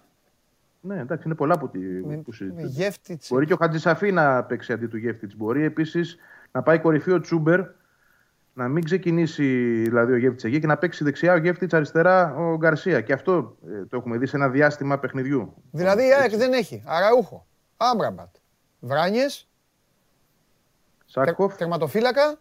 Στάνκοβιτς. Ναι. Και, Τάνκο, και, ταν, και Τάνκοβιτς. Τάνκοβιτς, Στάνκοβιτ, Σάκοφ. Έξι παίχτε λοιπόν. Ναι. Εντάξει, δεν είναι όλοι βασικοί, αλλά είναι okay, μέρο, όλοι μέρο του rotation. Mm. Κάποιοι περισσότερο βασική, κάποιοι λιγότερο. Σάκοφ π.χ. έρχεται ως αλλαγή, ο Τάνκοβιτς που και που. Να σου πω, Αλλά θα, πάει κόντρα, θα πάει αναγκαστικά, πιστεύεις, κόντρα στα γούστα του. Θα κάτσει, να, θα κάτσει πίσω, να περιμένει. Δεν έχω απάντηση. Δηλαδή, πραγματικά θεωρώ ότι και ο ίδιος είναι τόσο μπερδεμένος και αυτό φάνηκε από τις τελευταίες προπονήσεις, αλλά και το γεγονός ότι ανατράπηκαν τα σχέδιά του λόγω COVID και λόγω παιχτών που είχαν τραυματισμούς και έμειναν εκτός για αυτούς τους έξι που αναφέρω. Οπότε αυτή τη στιγμή θεωρώ ότι το σκέφτεται πάρα πολύ και ο ίδιος τι θα κάνει. Δηλαδή θεωρώ ότι τώρα θα κατασταλάξει αυτές τις ώρες για το τι θα παρουσιάσει το βράδυ. Έχει μια εικόνα προφανώς, μια ιδέα, αλλά όλα ανατράπηκαν χθες στην προπόνηση τη χθεσινή. Μάλιστα. Για λέγε, ε, Σάβα μου. Κοίτα, ο Λουτσέσκο όπως συνηθίζει από την αρχή της χρονιάς του 2022 δεν ανακοίνωσε την αποστολή. Ο Πάκ δεν ανακοίνωσε την αποστολή του Λουτσέσκου. Ξέρουμε ότι είναι εκτός οι δύο τραυματίες, ο Ολιβέηρα και ο Καντουρί και ο Τσόλακ που έχει κάποιες ενοχλήσεις στη μέση. Θεωρητικά όλοι οι υπόλοιποι είναι διαθέσιμοι για τον προπονητή του ΠΑΟΚ. Πιστεύω ότι θα Οπότε ξεκινήσω... ο φίλος μου, ο Αγκούστο, ο οποίος ήταν ο κορυφαίος του αγώνα πρωταθλήματος, είναι διαθέσιμος. Ναι, ναι, είναι διαθέσιμος και νομίζω ότι θα παίξει είναι από του τους παίκτες που θεωρούμε σίγουρους. Ο Πασχαλάκης νομίζω θα επιστρέψει στο πρώτο παιχνίδι κυπέλου κάτω από τα δοκάρια. Στα δύο παιχνίδια με τη Λάρισα έπαιξε ο ζιφκοβιτς αλλά νομίζω ότι θα είναι ο Πασχαλάκης κάτω από την αιστεία. Ο Λίραντς και ο Ίγκασον είναι οι δύο σίγουροι στην άμυνα, στην τετράδα παίζονται οι άλλες οι δύο θέσεις. Νομίζω ότι ο Βιερίνια έχει πολύ μεγάλο προβάδισμα αριστερά. Η θέση δεύτερη δίπλα στον Ισλανδό παίζεται ανάμεσα σε Μιχαηλίδη και Κρέσπο. Εσύ ποιον θα βάζεις; Το Μιχαηλίδη. Και... να σου πω γιατί. Γιατί στο παιχνίδι με τον Όφη, όταν ο Πάοκ πήγε να χτίσει παιχνίδι από πίσω, όλες οι παγίδες των κριτικών γίνονταν πάνω στον, στον Κρέσπο και δυσκολεύτηκε. Νομίζω ότι βοηθάει πολύ περισσότερο ε, στην ναι. ανάπτυξη από πίσω. Ναι. Απλά δεν ξέρω αν η ΑΕΚ παίξει όπως ο Όφη, αλλά τέλος πάντων. Αλλά και εγώ τον Μιχαηλίδη θα βάζω.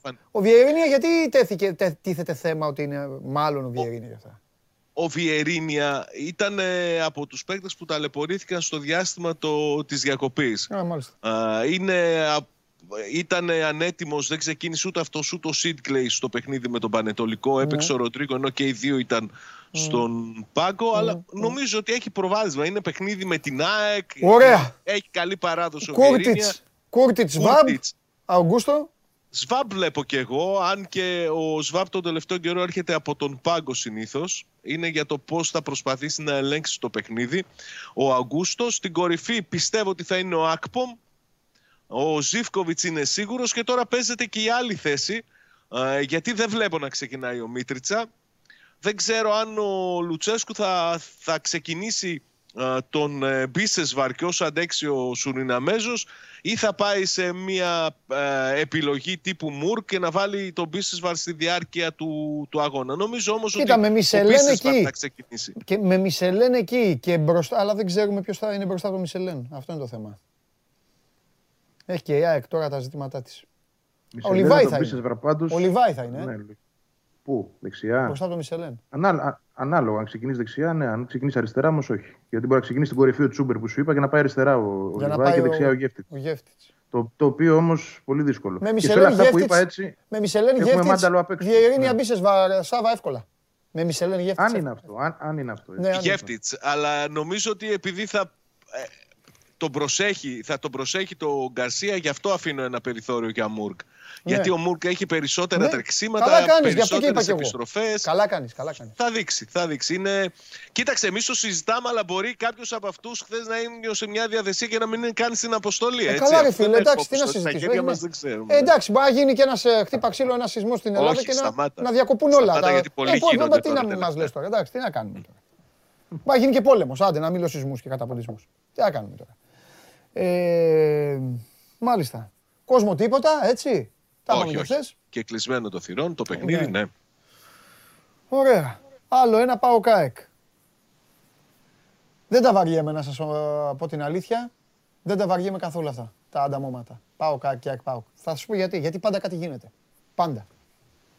Δεν ξέρω τι, πάντα κάτι γίνεται όμως. Οπότε δεν είναι καθόλου βαρύ. Θα έχει ενδιαφέρον. Ναι. ναι, θα έχει ενδιαφέρον. Θα προτιμούσα να ήταν όλοι, ε, όλοι καλά βέβαια, πάνω απ' όλα και, για, και σα, και σαν άνθρωποι δηλαδή να έχουν την υγεία τους, αλλά και να μπορούν να παίξουν. Και θέλω να δω, Βαγγέλη, πόσο πολύ η ΑΕΚ μπορεί, αυτή η ΑΕΚ, με το Γιάννικη που ακόμα δεν την έχει καταλάβει καλά και δεν, την, όχι, δεν, την έχει καταλάβει, δεν μπορεί να την φτιάξει γιατί δεν είναι και δική του. Θέλω να δω ρε παιδί μου πόσο η ΑΕΚ μπορεί να βάλει και σκοπιμότητα στο παιχνίδι της. Μπορεί τελικά αυτή η ομάδα να βάλει σκοπιμότητα. Η ομάδα η οποία προσπαθεί μπροστά και πίσω είναι βοήθα Παναγιά μου. Να δούμε. Μπορεί. Γιατί είναι παιχνίδι κυπέλου, παιδιά. Τι να κάνουμε και δεύτερο μάτς. Ναι, είναι ένα ζητούμενο αυτό. Ε, είναι έξω βέβαια από τα, από τα νερά του Γιάννη και τη λογική του. Ναι, ναι, γι' αυτό σου λέω. Αλλά από την άλλη πρέπει και εκείνος κάτι να κάνει πλέον για να γίνει, πώς να το πω, λίγο πιο ευέλικτος, να, να αντιμετωπίζει τα παιχνίδια ε, όχι ως πρόβατο επισφαγή κάποια στιγμή. Είναι αυτό που είπες και χθες, ότι ο, οποιοδήποτε κάνει φάση στην πλάτη της άμυνα ναι, ναι, ναι, Οποιοδήποτε. Σε οποιοδήποτε παιχνίδι. Ε, Κάπως πρέπει να το αντιμετωπίσει αυτό. Θέλεις να παίξει πιο σφιχτά, να φέρει την ομάδα πιο πίσω. Πιστεύω πως έτσι θα πρέπει να κάνει, ειδικά σε αυτά τα μάτια και μέχρι ο ίδιος να βρει τι ακριβώς γίνεται, γιατί μας έχει μπερδέψει η αλήθεια, είναι και λίγο Γιάννη, έτσι. Κάπου μας έχει μπερδέψει. Δηλαδή στην αρχή ξεκίνησε με τα νέα πρόσωπα, μετά έφερε τους παλιούς, μετά αντιμετώπισε ας πούμε, τα παιχνίδια με τον Παναθηναϊκό και τον Άρη στο Άκα, που μόλι έβαλε τα γκολ, κλείστηκε πίσω, αν θυμάσαι, να τα κρατήσει. Τότε κατηγορήθηκε ότι κακώς έφερε την ομάδα πίσω. Μάλλον τον επηρέασε αυτό, άρχισε να ανεβάζει την ομάδα πάλι μπροστά. Βλέπεις τώρα να ανεβάζει μπροστά, δεν του βγαίνει. Κάνει είτε στο Ολυμπιακό στάδιο. Ναι. Είναι και αυτός δηλαδή μέσα στο, στο χάσιμο. Ναι. Έτσι. Και κάπου πρέπει να βρει μια ισορροπία. Ναι. Αυτό περιμένει η ΑΕΚ από το Γιάννη και αυτή τη στιγμή. Δεν περιμένει θαύματα. Ούτε περιμένει να παρουσιάσει αυτό που ξέρει θεωρητικά πάντα, έτσι, γιατί στη θεωρία είμαστε ακόμα από τη γερμανική σχολή που αποφύτησε. Περιμένει όμως να τον δει να βάζει μια ισορροπία στην ομάδα. Αυτή που δεν έχει μέχρι τώρα. Συμφωνώ. Αντιθέτως, κύριε Σάβα μου, απ' την ναι. άλλη, μιλάμε για τον Μέτερ. Οπότε, αν δει ότι το μάτς δεν πάει, αν το δει ότι το μάτς πάει, μπορεί να στραβώσει. Αν δει αυτά, μην περιμένετε εκεί Γιούρια και όλοι μπροστά νίκη Αν, αν δει δηλαδή ότι το μάτς μπετώνει ως το Πάσχα 0-0, να ξέρεις ότι θα το πάρει το 0-0 και θα πάει στο ΆΚΑ μετά να κάνει τη δουλειά του. Κοίταξε, νομίζω ότι είναι πολύ σημαντικό για τον ε, Λουτσέσκου και με τα ναι. προβλήματα που έχει δείξει ο Πάουκ στην άμυνά του να κρατήσει ανέπαφη την ναι, αιστεία του σε παιχνίδι κυπέλου που, που το εκτός έδρας γκολ μετράει στην ναι. Ελλάδα. Έτσι. Νομίζω ότι αυτή είναι η πρώτη του ε, μέρημνα στο σημερινό παιχνίδι, πιστεύοντας ότι με την ποιότητα που έχει μπροστά στους ποδοσφαιριστές του θα καταφέρει να, να πετύχει τα γκολ που θέλει. Αν όμως πηγαίνεις προς το τέλος και με 0-0 όπως το περιγράφεις, νομίζω και εγώ ότι θα είναι συντηρητική αντιμετώπιση ναι. από πλευράς Λουτσέσκου. Στο λέω ρε παιδί μου, γιατί μας βλέπουν και φίλοι τώρα του ΠΑΟΚ πολύ, μην περιμένουν να δουν Σβιντέρσκι, Ακπομ και παίξε και βάλε και με τον Ζήφκοβιτς, φέρει και τον άλλο μπροστά, παίξε με ένα χαφ. Παίξε να σου πω, 4, θα εξαρτηθεί και από την εικόνα του παιχνιδιού και την εικόνα της ΑΕΚ. Γιατί ναι, να σου θυμίσω ότι στο παιχνίδι που έδωσε στην Πρατισλάβα, ενώ είχε το 0-0 που τον κρατούσε ζωντανό στην πρόκληση που στο τέλος τον εξυπηρέτησε κιόλας, στα τελευταία λεπτά του παιχνιδιού έβγαλε μπροστά τη, την ομάδα του. Γιατί είδε ότι ο αντίπαλός του δεν είναι και τίποτα σπουδαίο και ότι θα μπορούσε να επικρατήσει και να καθαρίσει την πρόκριση. Ναι. Θα, θα εξαρτηθεί και από τι ναι. εικόνα θα έχει και ναι. η ΑΕΚ. Εδώ όμως είναι στο... μάτς Ελλάδας. Είναι ναι, Ελλάδας. δεν είναι Ευρώπη. Μετράνε όλα. Είναι η ΑΕΚ. Παίζουν για τον Λουτσέσκου όλα. Είναι η ΑΕΚ η οποία πήγε, τους σκάσε λεφτά, να τον πάρει προπονητή. Είναι πολλά πράγματα. Είναι. Όλα αυτά τα έχουν ναι, οι ναι, άνθρωποι. Σίγουρα. Είναι επαγγελματικά αυτό σου λέω, Θα εξαρτηθεί και από την εικόνα της. Ναι. Και από την εικόνα του αντιπάλου. Πώς είναι. Λοιπόν, ωραία. Εύχομαι να το απολαύσετε. Και ό,τι να γίνει, ας πω κάτι, ό,τι να γίνει θα γίνει. Εντάξει. Το πολύ ποδί, δείτε Πανετολικό Ολυμπιακό, μετά δείτε Παναθηναϊκό Αναγέννηση και πηγαίνετε καμιά βόλτα. Γκάλοπ δεν είδαμε. Τι έγινε, το Γκάλοπ τι δίνει; Ε, τι θες να ψηφίσεις τον Γκάλο, πάω και θα πεις ρε Σάββατε, βάλτε του την κάρτα. Βάλτε του την κάρτα, παιδιά, εντάξει. Ωραία. Ωραία, λοιπόν. το Α είναι ο Πάοκ. Ωραία. Το Β είναι η ΑΕΚ. Ο, οι άλλοι θέλουν και θρίαμβο μέσα. Βαγγέλη, πού τους έχεις μαζέψει, ρε Βαγγέλη. Θέλουν και ναι, θρίαμβο οι άλλοι. Λοιπόν. Και μετά μου λέγανε εντάξει, 0-1 εννοούμε. Μετά, Βαγγέλη, τους λέω τι εννοείται θρίαμβο; Μου λέει 0-1, 0-1. Λοιπόν, και το άλλο θρύλα, άντε, τι έχει ψηφίσει ο κόσμος, βάλτε. Να δούμε τι έχει ψηφίσει ο κόσμος. Έχει άγκο ο Σάβα. Πάντα. Για τα γκάλουπ ξέρεις. Γιατί; Α, επειδή, επειδή έχουμε. Το... Ε, βγα, ε, ε, βγάλτε τη μουτσούνα του και βάλτε το. Ναι, ναι, τιμωρήστε τον. Τιμωρήστε τον. Τιμωρήστε τον. Είναι πάνω σου ε, δεμένο υπολογιστή. Βγάλτε Οπότε... με έξω, δεν έχω. Ναι, βέβαια, το ξέρω προκειμένου να δεις εσύ. Λοιπόν, εδώ είναι. Ε, ισοπαλία λέει ο κόσμος. Όχι ισοπαλία, θρίλερ λέει ο κόσμος. 45,6. Πάοκ 32,5. Ε, βέβαια έβαλε ο Σάβα να ψηφίσει το. Όχι το σοϊ, το σοϊ είναι άριστο Σάβα. Λοιπόν, ναι. όχι το δικό του. Λοιπόν, και ΑΕΚ 21,1. Αυτά όμως, Βαγγέλη, δεν του άρεσουν τους Σάβα. Δεν καλά τα αποτελέσματα. Έτσι. γιατί ο Σάβας ναι, ναι, θέλει να βγει τελευταίος. Οπότε αυτό, Σάβα μου, να το φοβάσαι το αποτέλεσμα. Να το θυμάμαι. Ε, με κλώνησε τώρα. Έτσι. Κλονίστηκα. Φιλιά, άντε, φιλιά, παιδιά και στους δύο. Γεια σου, Βαγγέλη. Γεια σου, Σάβα. Φιλιά. Λοιπόν, αυτά είναι. Ωραία περνάμε, ωραία περνάτε. Αύριο πάλι θα τους δείτε και τους δύο εδώ παρεούλα, αφού θα έχουμε και εικόνα.